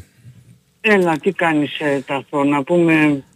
Να επαναλάβουμε. Να συνοψίσουμε, να συνοψίσουμε μάλλον, ναι να συνοψίσουμε λίγο τα πράγματα σε ό,τι αφορά της τελευταίας ώρας στην ουσία. Ναι, τα της επικαιρότητας του Ολυμπιακού που έχουν να κάνουν κατά πρώτο με την ε, περίπτωση του Κέννεντι όπου όπως είπαμε οι εξετάσεις τις οποίες υποβλήθηκε ο Κέννεντι έδειξαν ότι θα έχει βαθμό ετοιμότητας 100% δηλαδή όπως τον θέλει ο Ολυμπιακός ε, γύρω στο 1-1,5 μήνα. Ναι. Ε, ο Ολυμπιακός όμως έχει ευρωπαϊκά παιχνίδια και πρωτάθλημα βέβαια σε αυτό το διάστημα, μέχρι δηλαδή να διακοπεί το πρωτάθλημα λόγω εθνικών ομάδων. Και ναι, άρα στην ουσία, να, συγγνώμη που σε διακόπτω, έτσι ναι, όπως το ναι. λες, επί της ουσίας τώρα ένα-ενάμιση μήνα, άρα στην ουσία θα είναι έτοιμος μετά τη διακοπή, άμα το καλώς σκεφτείς. Ναι, ναι. Χονδρικά, έτσι. έτσι. Εννοούμε, εννοούμε 100%. Ναι, ναι, ναι, εντάξει. Το παιδί ναι. δεν έχει, δεν μπορεί να πεις ότι είναι τραυματίας, ας πούμε, αυτή τη στιγμή. Εντάξει. Αλλά στον Ολυμπιακό κρίνουν από ό,τι μπορούμε να καταλάβουμε, γι' αυτό και έχω αυτή την εκτίμηση, ε, ότι θέλουν να παίχτη πιο άμεσα να βοηθήσει. Γι' αυτό και έκανα την εκτίμηση ότι ο Ολυμπιακός θα πάει για άλλον εξτρέμ, ε, τον οποίο έχει ήδη στο στόχαστρό του. Προφανέστατα α, ξέρουμε ότι κάθε μεταγραφή κάθε, για κάθε θέση έχουν δύο-τρεις παίκτες. Mm-hmm. Προφανώς θα πάνε στην δεύτερη επιλογή. Ναι, σε άλλη λύση πια είναι. Ούτως ώστε να δηλωθεί ναι, ε, για τα μάτς με Σερβέτη Γκένκ, έτσι. Πιθανότατα, πιθανότατα. Τώρα δεν ξέρω αν θα ήταν η πρώτη ή η δεύτερη λύση αυτή, άμα χρειαστεί να πληρώσει, γιατί τώρα εδώ ναι. πέρα ήταν δανεικός ο παιχτης Τι θα κάνει ναι. τώρα θα δούμε. Η ουσία είναι ότι επαναλαμβάνω, ο, φαίνεται ότι δεν προχωράει η μεταγραφή του κεννεντι άρα πρέπει εμείς να ψάξουμε να βρούμε τον άλλον.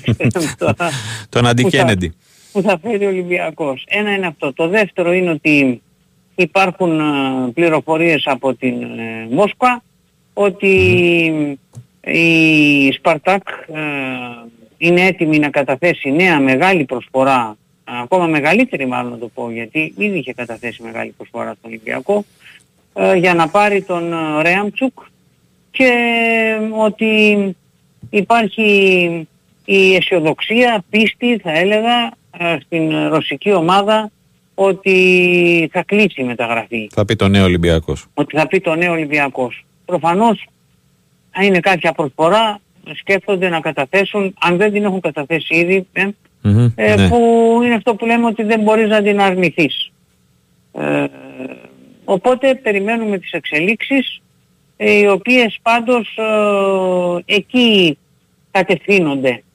Ναι. Εντάξει, οι εξελίξεις κατευθύνονται σε μεταγραφή του Ρέαμτσουκ στην Σπαρτάκ Μόσχας άρα και σε αναζήτηση αριστερού μπακ, ε, αριστερού μπακ στον Ολυμπιακό. Προσωρινά υπάρχει η λύση του Κίνη, υπάρχει ο Ραμόν, επίσης, έχει δηλαδή ο Ολυμπιακός λύσεις αλλά φαντάζομαι είτε άμεσα είτε μακροπρόθεσμα θα κοιτάξει να πάρει ένα αριστερό μπακ γιατί ο Κίνη είναι δεξιοπόδαρος. Δεξιοπόδαρος, ναι, ναι. Ναι, ναι. Ε... Οπότε αυτά είναι τα δύο έτσι θέματα κατά κάποιο τρόπο της ημέρας για τους ερυθρόλευκους. Σου προκύπτει αυτό που ναι. το πρωινό των Βέλγων ε, περί Κλαμπ και Ζιγκερνάγκελ. Ναι, ναι. ναι. Θα, θα επιστρέψει κατά κάποιο τρόπο στο, στο Βέλγιο; Ναι, κατά πάσα πιθανότητα θα επιστρέψει στο Βέλγιο και, αλλά αυτή τη φορά με αγορά. Ε, ακούγονται διάφορα νούμερα, 2,5-3 εκατομμύρια ευρώ, δεν έχουν επιβεβαιωθεί τα νούμερα. Ε, αυτό το οποίο αντιλαμβάνομαι είναι ότι ισχύει η πληροφορία από το Βέλγιο ότι η Club Breeze ε, είναι σε πολύ κοντά στη συμφωνία με τον Ολυμπιακό και με τον παίκτη και από ό,τι κατάλαβα τουλάχιστον από αυτά ναι. που διάβαζα για την παρουσία του στην προετοιμασία, ο Ολυμπιακός θα του βάλει και την κορδελίτσα του. Για ναι, να πάει. από τη στιγμή είχε άλλα πλάνα ο Ολυμπιακός ναι. με τον Ζιγκερνάγκελ, αρχικά τουλάχιστον, ναι. γιατί είχε κάνει μια πολύ καλή σεζόν. Ε, βέβαια. Ε, στο Βέλγιο πέρσι. Σταντάρ. Ναι, αλλά το παιδί ήρθε και στην προετοιμασία και ήταν ξεκάθαρο ότι δεν είχε διάθεση να μείνει. Δεν ήρθε για να μείνει. Για, ναι. για διάφορους λόγους. Είτε γιατί το είχε πάρει στραβά που από, που από την αρχή δεν πήγε καλά στον Ολυμπιακό είτε γιατί ε, το, και αυτό είναι κάτι που το έχει πει και το ξέρουν όλοι ότι θέλει να παίζει ο Ζιγκερνάγκελ. Ναι. Θέλει να έχει τη βεβαιότητα ότι τέλος πάντων ε, θα, θα τον θεωρούν σημαντικό παίχτη κάτι το οποίο στον Ολυμπιακό δεν, το, δεν είχε καμία ασφάλεια για ναι. κάτι τέτοιο, να το πούμε έτσι. Άρα θα έχουμε μία αναχώρηση ακόμα, να το πω, Ωραία. τον Ολυμπιακό, περιμένοντας τις επόμενες αφήξεις. Ναι. Που θα είναι, η, προτεραιότητα είναι ο φόρο από ό,τι έχεις πει και έχεις ξαναπεί. Η προτεραιότητα είναι ο φόρο, αλλά αυτό δεν σημαίνει ότι υπάρχει αυτή τη στιγμή ε, περίπτωση φορ έτοιμη. Ναι, έτοιμη. Νο, νομίζω πως δεν υπάρχει. Μάλιστα. Νομίζω πως δεν είναι ο Ολυμπιακός έτοιμος να φέρει αύριο center for μεθαύριο. Mm-hmm. Νομίζω όχι. Μάλιστα. Ε, εξτρέμ νομίζω έχει. Εξτρέμ. Ναι. Center for όμως δεν ε, νομίζω ότι είναι έτοιμος. Εννοώ, επαναλαμβάνω, να έρθει αύριο, να γίνει μεταγραφή αύριο μεθαύριο. Ναι, κατάλαβα. Άμεσα. Τώρα, ναι, το ότι θα, θα προφανώς θα υπάρχουν ονόματα στη λίστα θα υπάρχουν. Αλλά ναι, αυτό που λες... Δυο, ε, καλά, ναι, μιλάνε οι άνθρωποι, τι εννοείται. Τώρα σε δύο-τρεις μέρες τι θα γίνει ναι. θα το δούμε. Πάντως ε, είναι υποχρεωμένος ο Ολυμπιακός να πατήσει γκάζι για διάφορες ναι. ε, Θέσεις. περιπτώσεις. Ναι, ναι, ναι, ξεκάθαρα. Ωραία. Η, να κοιτάξετε το επιθετικό κομμάτι mm. ιδίως, να το ενισχύσει. Να το ενισχύσει, ναι. Mm. Mm. Ωραία. Κώστα μου σε ευχαριστώ Αυτά, πολύ. Έχουμε τώρα αν χρειαστεί θα σας ξαναενοχλήσω εγώ ξέρω. Ελπίζω πως όχι. Άντε, να σε να καλά. καλά, να σε καλά, εγώ ευχαριστώ. Εγώ ευχαριστώ. Εγώ ευχαριστώ. Ακούσαμε και τον Κώστα Νικολακόπουλο. Προλαβαίνουμε δελτίο ή όχι; Όχι, έφυγε. Ωραία, δεν προλαβαίνουμε ε, δελτίο. Ε, τελευταίο μήνυμα φόρ πότε θα έρθει. Φαντάζομαι να άκουσε τον ε, ε, Κώστα. Ναι, φόρ πότε θα έρθει. 10 Αυγούστου παίζουμε, λέει ο Αντρέας. Ε, ναι, και ο Κώστας το ξέρει ότι παίζει ο Ολυμπιακός 10 Αυγούστου και οι θύνοντές του το ξέρουν, αλλά από ό,τι είπε τουλάχιστον τώρα ε, δεν υπάρχει κάτι ε, έτοιμο στα σκαριά. Ε, καλησπέρα στον ε, πρώτο τελευταίο φίλο που έστειλε. Ε, αφορά, είναι ερώτηση που αφορά τον, τον Νίκο Ζέρβα. Ο Νίκος είπαμε είναι από σήμερα σε άδεια. Αν ισχύουν οι εξελίξεις με ΝΑΝ, η απάντηση είναι όχι. Από την ε, ΚΑΕ Ολυμπιακός τουλάχιστον λένε ε, ότι δεν συμμερίζονται το ε, δημοσίευμα στις Ηνωμένες Πολιτείες Αμερικής ότι σύντομα ο Κέντρικ Ναν θα υπογράψει στον Ολυμπιακό.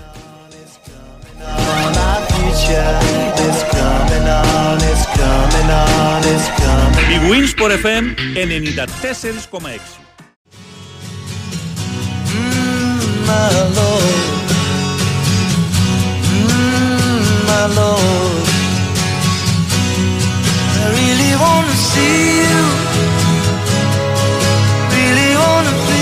Λοιπόν, επιστρέψαμε 35 λεπτά μετά τις 9. Είστε πάντα συντονισμένοι στον ε, Big Win Sport FM στους 94,6.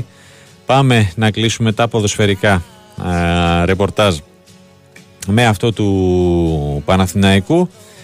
Καλησπερίζουμε τον ε, Διονύση Δεσίλα, ο οποίος παρακολούθησε την ε, συνέντευξη τύπου του, την καθιερωμένη συνέντευξη τύπου του Ιβάν Γιωβάνοβιτς ε, και θα μας μεταφέρει ε, τα όσα υπόθηκαν εκεί, αλλά και τα πλάνα εντεκάδας του Σέρβου Τεχνικού, αν και ο ίδιος στη, τουλάχιστον στη συνέντευξη τύπου δεν άνοιξε τα χαρτιά του Διονύση. Καλησπέρα, καλή εβδομάδα. Γεια σου Στάσο μου και πάλι τι κάνεις; Καλά εσύ; Καλή εβδομάδα. Καλά, καλά, καλά. Ναι, δεν άνοιξε τα χαρτιά του και δεν θα μπορούσε να ανοίξει τα χαρτιά του. Ναι. Λογικό είναι. Δεν, ε, εντάξει, το ειδικά παρά μόνο σαν η αγώνας είδηση τώρα. θα ήταν αν μας έλεγε κάτι. Ε, ναι. Δεν, Και όχι μπορεί να ότι πει κανένας το ότι προπονητής δεν στον είπε. κόσμο Μμμ. όταν βάλω αυτούς. Ναι. Ε, ειδικά πριν από, καλά πριν από κάθε μάτσα, αλλά ειδικά πριν από τρία παιχνίδια. ε, τώρα, το πιθανότερο, το λέγαμε και το πρωί, είναι να πάει σε ένα μεγάλο ποσοστό τουλάχιστον με την ίδια συνταγή ο Παναθηναϊκός. Αλλά εν πάση περιπτώσει θα πρέπει να περιμένουμε να δούμε ε, τι μέλη γενέστε και ποιες θα είναι οι τελικές αποφάσεις του προπονητή. Θυμίζω ότι στο πρώτο μάτι στην Τρίπρο μάθαμε όταν ανακοινώθηκαν οι δεκάδες ότι θα παίξει ο Βιλένα. Έτσι, αν θυμάσαι, Ναι. δεν ε, είχε ε, κυκλοφορήσει το, το παραμικρό. Εν πάση περιπτώσει, όπως και να Στον έχει, ύπνο, στον ύπνο. ναι, όπως και να έχει, ο Παναθηναϊκός, είπαμε και την αποστολή προηγουμένως, δεν υπάρχουν εκπλήξεις. Μμμ. Όλοι- Όλοι διαθέσιμοι, εκτός από το Σέκεφελ, το οποίος είναι Τραυματίας. Τραυματίας. Ε, ε, τραυματίστηκε στο Κόζιτσε στο 20 και έγινε αναγκαστική αλλαγή. Όλοι οι υπόλοιποι διαθέσιμοι είναι μέσα και πάει ο Παναθηναϊκός για αυτή την αναμέτρηση αύριο στις 8.30 στη Λεωφόρο για να τελειώσει τη δουλειά. Να πάρει την Εγώ πρόκληση. βλέπω πάντως μια αλλαγή όπως ε, μια έκπληξη ας το πούμε έτσι ε, όπως στο πρώτο παιχνίδι που μπήκε ο Βιλένα ενώ περιμέναμε Τσόκα ή Κλέιν Χέισλερ στο πλευρό Για του. πες. Ε, Δεν μπορώ να. Μεσοεπιθετικά την, παίρνω- την περιμένω πάλι. Δεν ξέρω. Ναι. Ε, θα σου έλεγα στο ένα από τα δύο φτερά. Τι να σου πω. Ε, ε, Μόνο εκτιμήσεις μπορούμε να κάνουμε. ναι, εννοείται, εννοείται. Όχι Μόνο η- εκτιμήσεις κάποια μπορούμε να πληροφορία. Ε, η, η αίσθησή Ναι. μου είναι εντάξει, πλην του Γετβάη ε, αντί του Σέγκεφελ, έτσι, στο πλευρό Εντάξει, του Μάγκουσον. ούτως ή άλλως Αυτή αυτή είναι είναι δεδομένη. δεδομένη. Σωστό. Ναι. Ε, όπως και να έχει ο Παναθηναϊκός αύριο θέλει να, όπως σου έλεγα, να τελειώσει τη δουλειά. Μμμ. Ε, βλέπουμε ότι το παρατηρήσαμε και στις δηλώσεις που έκανε και ο Ιβάν Κιοβάνοβης και ο Κότουρ Μάγκροσον που εκπροσώπησε τους ποδοσφαιριστές. Υπάρχει μια λογική ταπεινότητας, το είπε και ο Γιωβάνοβιτς, Ναι. Παύλα συγκέντρωση στο 100% σαν να μην έγινε, σαν να μην υπάρχει αυτό το 3-1. Εντάξει, κακά τα ψέματα το 3-1 έχει κάνει τον Παναθηναϊκό πολύ πολύ μεγάλο φαβορή, αλλά επειδή μιλάμε για νοκάτ παιχνίδια, επειδή μιλάμε για παιχνίδι το οποίο είναι σε πολύ σύντομο χρονικό διάστημα ο δεύτερος από τους τελικούς που έχει να δώσει εντός εισαγωγικών ο Παναθηναϊκός μέσα στη χρονιά, ο πρώτος ήταν στο Κόζιτσε αύριο στη Λεωφόρο. Και επειδή ο Παναθηναϊκός έχει να προκριθεί σε ευρωπαϊκούς ομίλους, το λέω αυτό γιατί υπενθυμίζω ότι αν περάσει στον επόμενο γύρο του Champions League, πέρα από το, το γεγονός ότι εξαντλεί τις πιθανότητες για να μπει σε ομίλους του Champions League, έχει σίγουρη εξασφαλισμένη παρουσία σε ομίλους του Europa. Επειδή, και επειδή λοιπόν ο Παναθηναϊκός έχει να μπει εκεί από, εδώ και 6 χρόνια, Μμμ. ε, για όλους αυτούς τους λόγους η αναμέτρηση είναι εξαιρετικά κρίσιμη Ναι. και δεν μπορεί κανείς να στέκεται στο πρώτο παιχνίδι και να πει ότι οκ, ε, μετά Ε, το 3-1 να, το, θα είναι... ναι, να το πάρει Ναι. ως τυπική διαδικασία Όχι, όχι, όχι. και ότι σκεφτόμαστε ήδη την ε, Μαρσέγια ας πούμε. Δεν το έχει κάνει ποτέ ο Παναθηναϊκός, Μμμ. ε, επί Ιβάν και τουλάχιστον, και δεν πρόκειται να το κάνει τώρα. Ε, επίσης είπε και κάτι άλλο το οποίο έχει αξία, που είπε ότι ποτέ δεν το έχουμε κάνει να, να μπει η ομάδα του μέσα και να αλλάξει το στυλ παιχνιδιού της. Το να μην της βγει το στυλ παιχνιδιού της για πολλούς λόγους, είτε γιατί ο αντίπαλος ε, είναι σε καλύτερη μέρα, είτε γιατί κάποιοι παίκτες έξω της ομάδας μπορεί να μην είναι σε καλή βραδιά κτλ. Αυτό να συμβεί. Αλλά να επιδιώξει ο Παναθηναϊκός να αλλάξει το στυλ του, δεν το έχει κάνει και δεν θα το κάνει και αυτό είπε και ο Γιωβάνος. Δηλαδή, νομίζω ότι και αύριο θα δούμε ένα Παναθηναϊκό ο οποίος θα θελήσει να μπει, να πάρει τον έλεγχο, να πάρει την μπάλα στα πόδια του, να την κυκλοφορήσει, να κυριαρχήσει και να βγει μπροστά για να πάρει νίκη. Το τι θα γίνει άλλο κομμάτι, Ναι. να ελπίσουμε να συμβεί αυτό, δηλαδή πέρα από πρόκληση να έρθει και μια δεύτερη νίκη που θα είναι σημαντική και για τον Παναθηναϊκό και συνολικά Για την για τους Ελλάδα. βαθμούς, ναι, στην Ευρώπη. Ε, αλλά η, η, η λογική και η νοοτροπία θα είναι αυτή.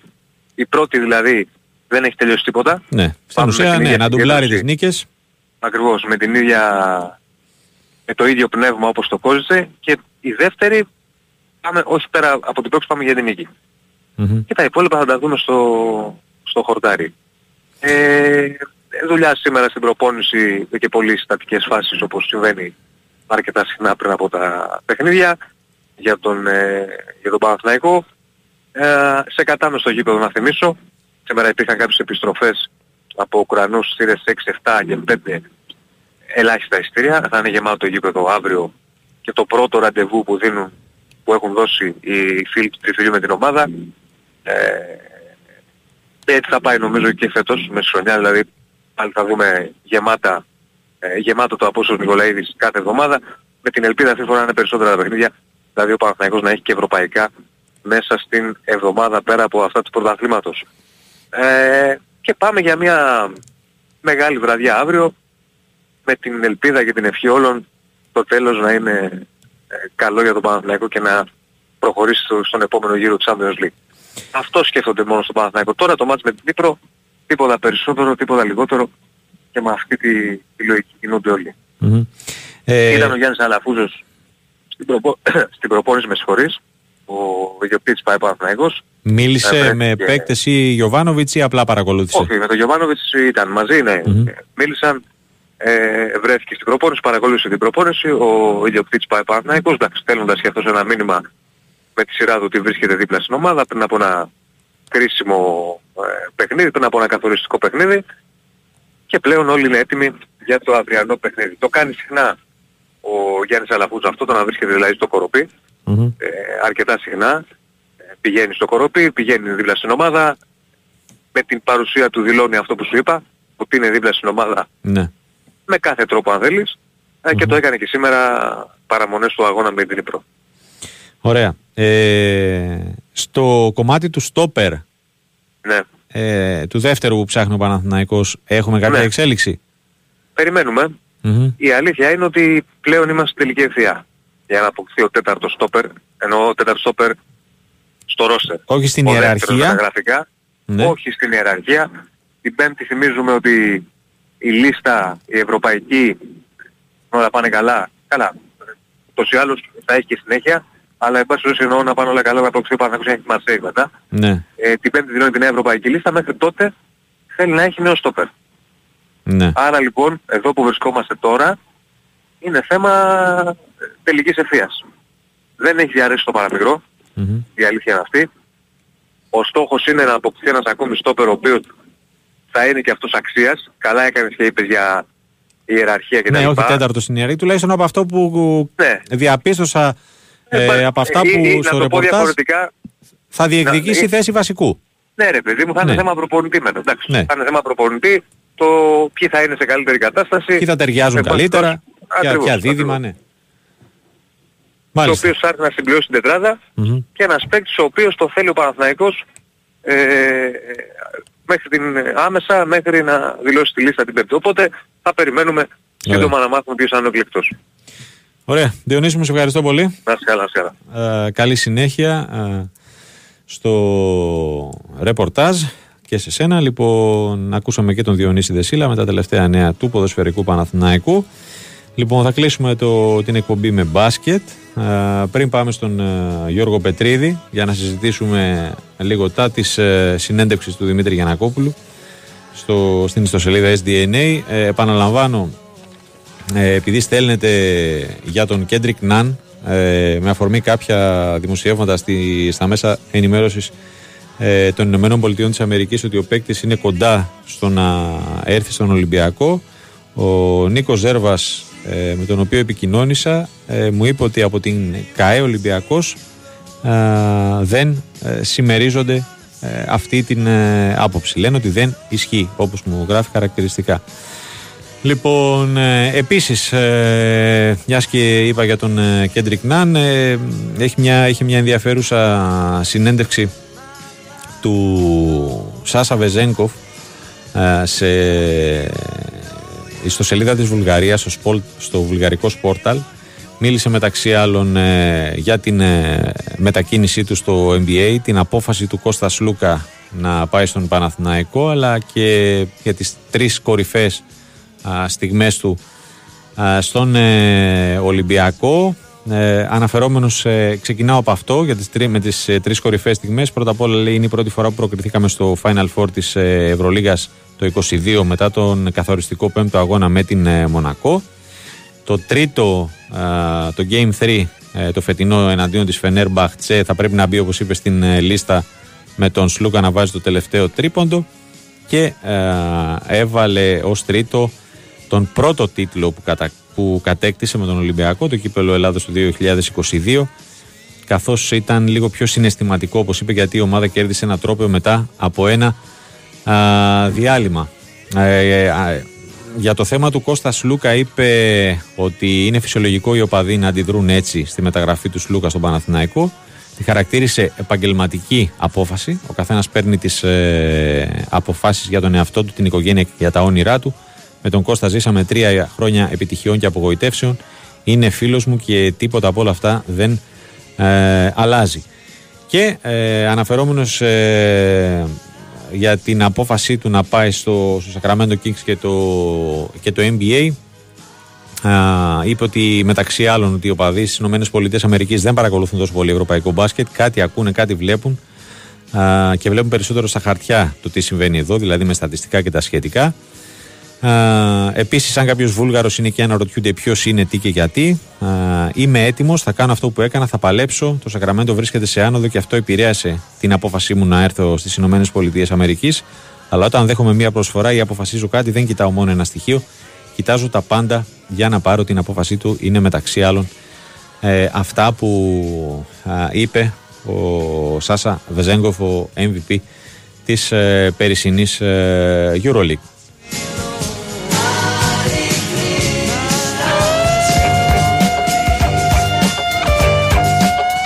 Λοιπόν, και πάμε, να, πάμε στον ε, Γιώργο Πετρίδη ε, να σχολιάσουμε, να μεταφέρουμε ε, αρχικά, να μας μεταφέρει αλλά και να σχολιάσουμε τα όσα είπε ο Δημήτρης Γιανακόπουλος στην δίωρη συνέντευξή του στο ιστοσελίδα SDNA.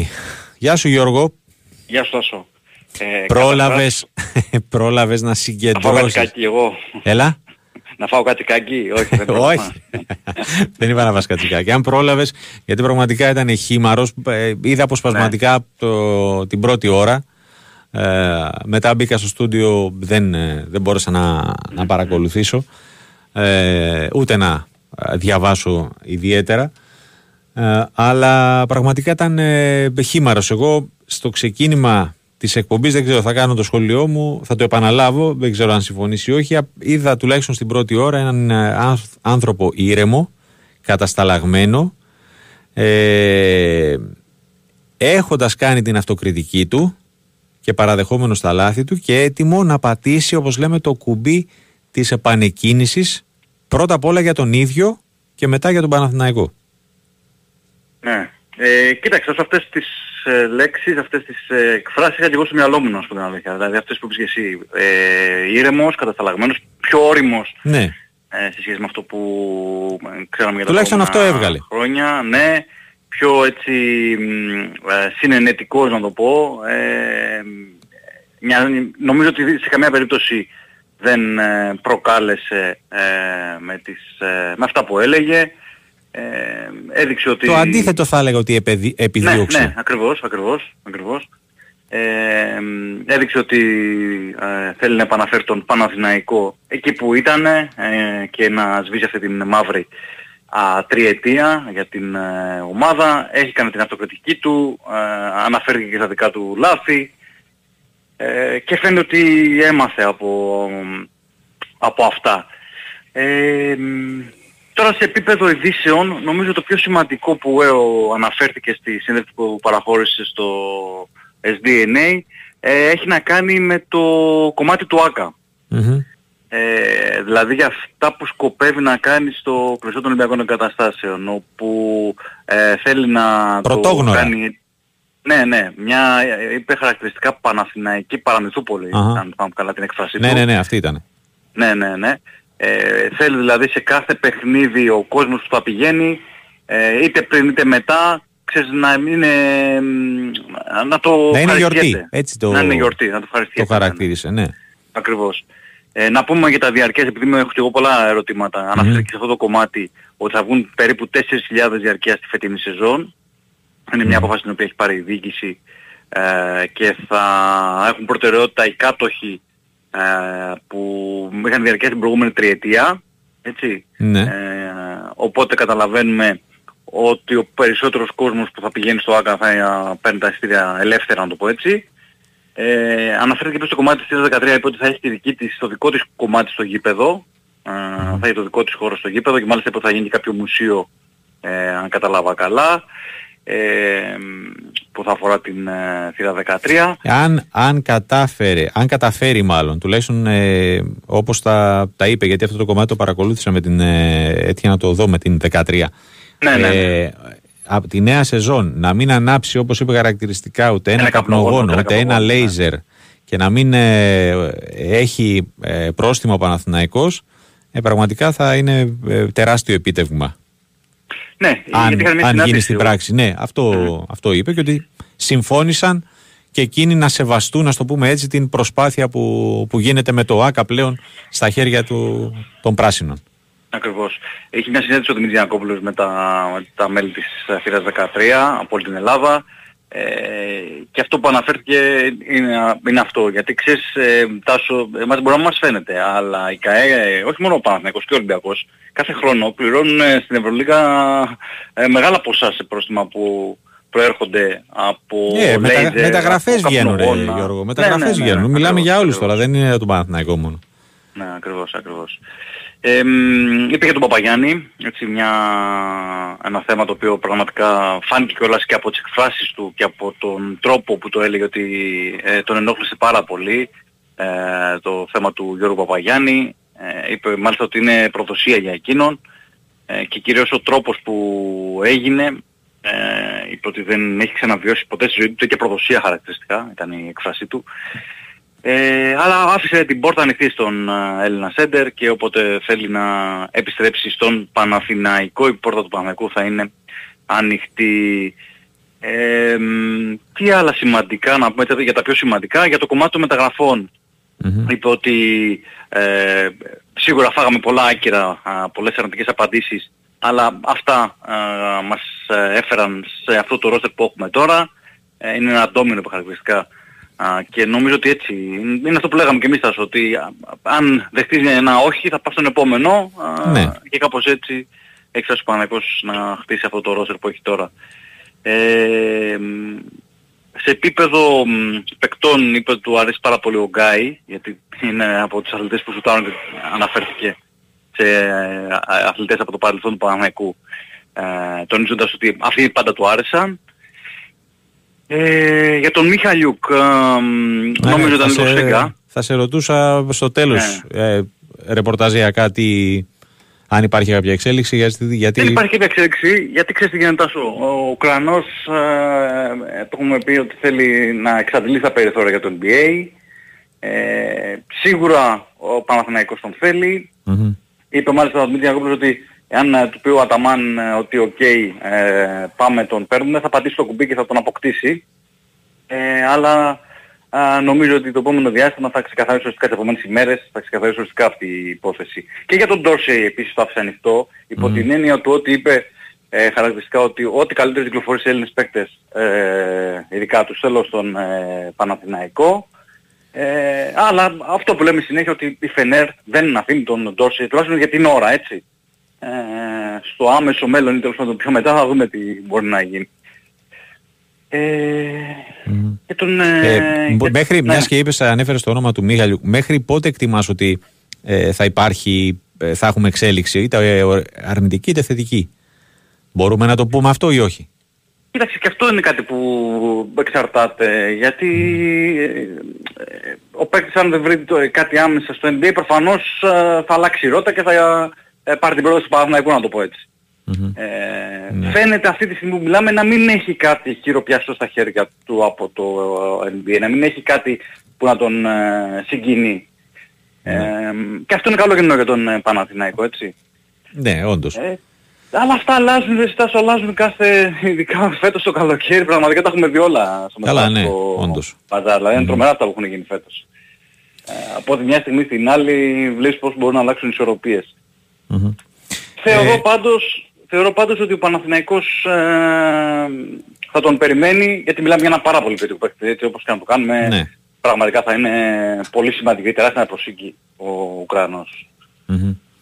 Ε, επίσης θα έλεγα ότι για για να το κλείσουμε κιόλας είχε, ενδιαφέρον είχαν οι απαντήσεις που έδωσε για τον ε, Ολυμπιακό. Ναι, ναι, εννοείται δεν, από ε, αυτό. Ε, ε, το είπε, ε, δεν, χα- όχι, όχι δεν χαρίστηκε, ε, εξήρε και το μοντέλο του Ολυμπιακού και τις προπονητικές ικανότητες του Γιώργου Μπαρτζόκα. Τον χαρακτήρισε από ό,τι είδα ε, φαβορή και για την επόμενη σεζόν λόγω της, Ναι. του κορμού και της χημείας που έχει. Σε σχέση με τον Παναθηναϊκό ναι, έχει Μμμ. αυτό το αβαντάζ. Ναι. Ε, και επικοινωνήσει και με τα καλύτερα για τον Γιώργο Μπαρτζόκα προπονητικά Ναι. σε επίπεδο τουλάχιστον Νομίζω προ, προπονητικής. ε, είπε προπονητάρα. ε, Είναι έτσι τον προπονητάρα, ναι, χαρακτήρισε. έτσι ακριβώς. ναι. Ναι, ναι, ναι, ναι. Ε, και έκανε και κάλεσμα στους, ε, στο Γιώργο και τον Παναγιώτη Αγγελόπουλο ε, στην ουσία να κάτσουν σε ένα τραπέζι για να δουν πώς θα φτιάξουν το, το προϊόν σε ό,τι έχει να κάνει με την, ε, με την Ελλάδα, έτσι. Μμμ. Μάλιστα, να, για τον Γιώργο Μπαρτζόκα είπε χαρακτηριστικά, όπως και για τον Σασά Βεζέκοφ το είπε αυτό, ε, Ναι. ότι αν κάποια στιγμή είναι ελεύθερος ε, και φυσικά θέλει προπονητή ο Παναθηναϊκός, α, ήταν μια επιλογή για εκείνον. Ναι. Και κάτι αντίστοιχο είπε και για τον Σασά Βεζέκοφ ότι αν κάποια στιγμή ε, βρεθεί στο δρόμο του Παναθηναϊκού, ο Παναθηναϊκός θα κάνει τα πάντα για να τον ε, αποκτήσει. Ναι. Είπε χαρακτηριστικά θέλω ε, να τον δώσω στα πράσινα και φυσικά και για τον Βεζέκοφ μίλησε με τα καλύτερα λόγια, είπε ότι είναι παικταράς. Αχα. Ε, και αναφέρθηκε και σε εκείνο το περιστατικό που νομίζω ότι είναι λίγο πολύ γνωστό στην ε, πιάτσα. Α, Πράγμα ναι. που έχουμε αναφέρει και εμείς. Μμμ. Ε, ο- Ναι. τότε που ήταν ε, ο Παναθηναϊκός να πάρει τον Μίτογλου, ήθελε και τον Βεζέκοφ, αλλά είχαν τον ίδιο ατζέτη και του είχαν ε, πει ότι δεν θα ήθελε και τους δύο ε, και τον Βεζέκοφ δηλαδή και, στον, και τον Μίτογλου στην ίδια ομάδα. Έτσι. Κάτι λογικό νομίζω από την πλευρά Ναι. του ατζέτη. Νομίζω το, το καλύτερο των πελατών του θα ήθελε. Ε, και για το Χεζόνια είπε ότι του χρόνου α, επειδή τελειώνει το συμβόλαιό του θα αποφασίσει ο προπονητής αν α, αν θα προσθεθεί στο ρόστερ μας. Α, προφανώς και εκεί α, α, μίλησε με τα καλύτερα λόγια για τον Κροάτη α, και για, τον, α, και για τη σχέση που έχει με τον κόσμο του Παναθηναϊκού. Ωραία. Ε, Ε, και ε, στο τέλος του ζητήθηκε και μια πρόβλεψη έτσι, για Final Four. Είπε, Ναι, και θα για τον ήθελε- Βαγγελιόλιο επίσης αναφέρθηκε, Ναι. είπε ότι είναι ένας άνθρωπος που πάει το μπάσκετ, ε, ίσως έχει κάνει κάποια λαθάκια, α, αλλά έχει καλές ε, διαθέσεις Ναι. ε, για, να, α, για το ελληνικό μπάσκετ. Είχε ένα καλό Ε, λόγο για όλους πάντως. Ναι, ναι, και για ιδιοκτήτες ομάδων, νυν και Ναι. πρώην. Μμμ. Έτσι, Και για στο- ποδοσφαιρικούς. ποδοσφαιρικούς εννοώ. Ναι, Ναι, ναι, ναι. και για ποδοσφαιρικούς ακριβώς. Για το Final Four οι προβλέψεις που έκανε είπε ότι θα ήθελα Παναθηναϊκό, Ολυμπιακό, Παρτίζαν και Μονακό ε, και η πρόβλεψη είναι Παναθηναϊκός, Μπαρτσελώνα, Μονακό και Παρτίζαν. Ναι. Ε, στην Επίσης, ουσία μια άλλαξε. λέμε για Παρτίζαν. Ναι, το Ναι, Ολυμπιακός μια λέμε για Μπαρτσελώνα. Παρτίζαν. Ναι, ξεκαθάρισε και το θέμα της σχέσης του με τον Ζοτς, με τον Ναι. Ομπράντοβιτς. Είπε ότι τον εκτιμάω πάρα πολύ και κάθε χρόνο ε, η ομάδα που είναι ο Μπράντοβιτς είναι η πρώτη που προσκαλούμε στο, στον τουρνο Παύλος Γιανακόπουλος. Ναι. Α, μέσα και το πάω αυτό, ε, μ, και επειδή ξεχάσαμε πριν να το αναφέρουμε για το ΆΚΑ, είπε ότι είναι σε, ε, σε πολύ κοντά σε συμφωνία με τρεις εταιρείες Μμμ. που αφορούν ε, φανέλα, ε, χορηγία και γήπεδο, έτσι, και ονομάτοδοσία χορηγία, ε, ναι. γηπέδου ε, Ναι. και ε, του Παναθηναϊκού, δηλαδή να, να συνοδεύει το όνομα του Παναθηναϊκού, να το πω έτσι. Ε, αλλά δεν θέλησε να τις κατονομάσει, φαντάζομαι ότι το επόμενο διάστημα θα γίνουν γνωστές μόλις έρθουν και ανακοινώσεις από την πλευρά των εταιρειών αυτών. Ε, ξεκαθάρισε ότι πλέον η ΚΑΕ δεν πωλείται, έτσι το ξεκαθάρισε Ναι. και αυτό. Μμμ. Ε, αυτά στις γενικές γραμμές. Αυτά Ναι. στις γενικές γραμμές. Εντάξει, είναι αυτό που είπαμε. Όπως είπες και εσύ Τάσο, και εγώ ε, αυτής της άποψης είναι ότι φάνηκε πολύ πιο ήρεμος. Ήρεμος, ώριμος, Ε. κατασταλαγμένος και με Ναι. διάθεση αυτο, αυτοκριτικής την έκανε. Είπε ότι έχει κάνει Ακριβώς, λάθος στο, ακριβώς. στο παρελθόν. Τώρα εντάξει, οκ.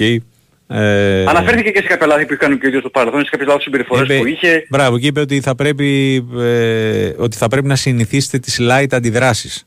Μια, Ναι, μια ναι, τέτοια φράση. Μακάρι, θα πω εγώ, ε, να, να πάμε σε πιο ήρεμους σε ήρεμες τόνους. καταστάσεις. Ναι, ναι, ναι. Έτσι, για, για να το απολα... να απολαμβάνουμε και εμείς περισσότερο. Ε, ναι. Αυτό είναι το θέμα. Έτσι. Δηλαδή, ναι, ναι.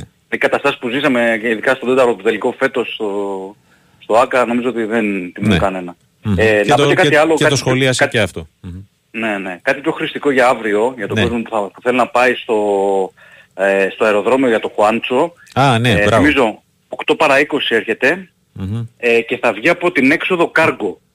Του Ναι. αεροδρομίου. Όχι από την κλασική εκεί που είναι οι αφήξεις. Ναι. Γιατί υπάρχουν γιατί όπως καταλαβαίνουμε τουριστική κίνηση και ε, θα είναι και αρκετός Μμμ. κόσμος. Ναι. Για να μην δημιουργηθεί πρόβλημα δεν θα είναι από την ε, έξοδο των αφήξεων. Κακή ώρα έρχεται όμως.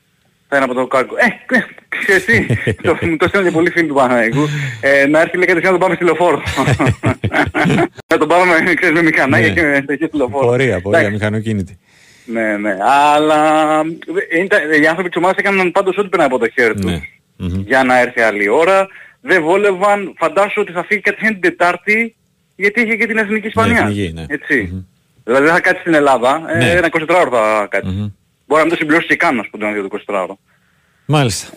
Αυτά. Ωραία. Γιώργο μου, σε ευχαριστώ πολύ.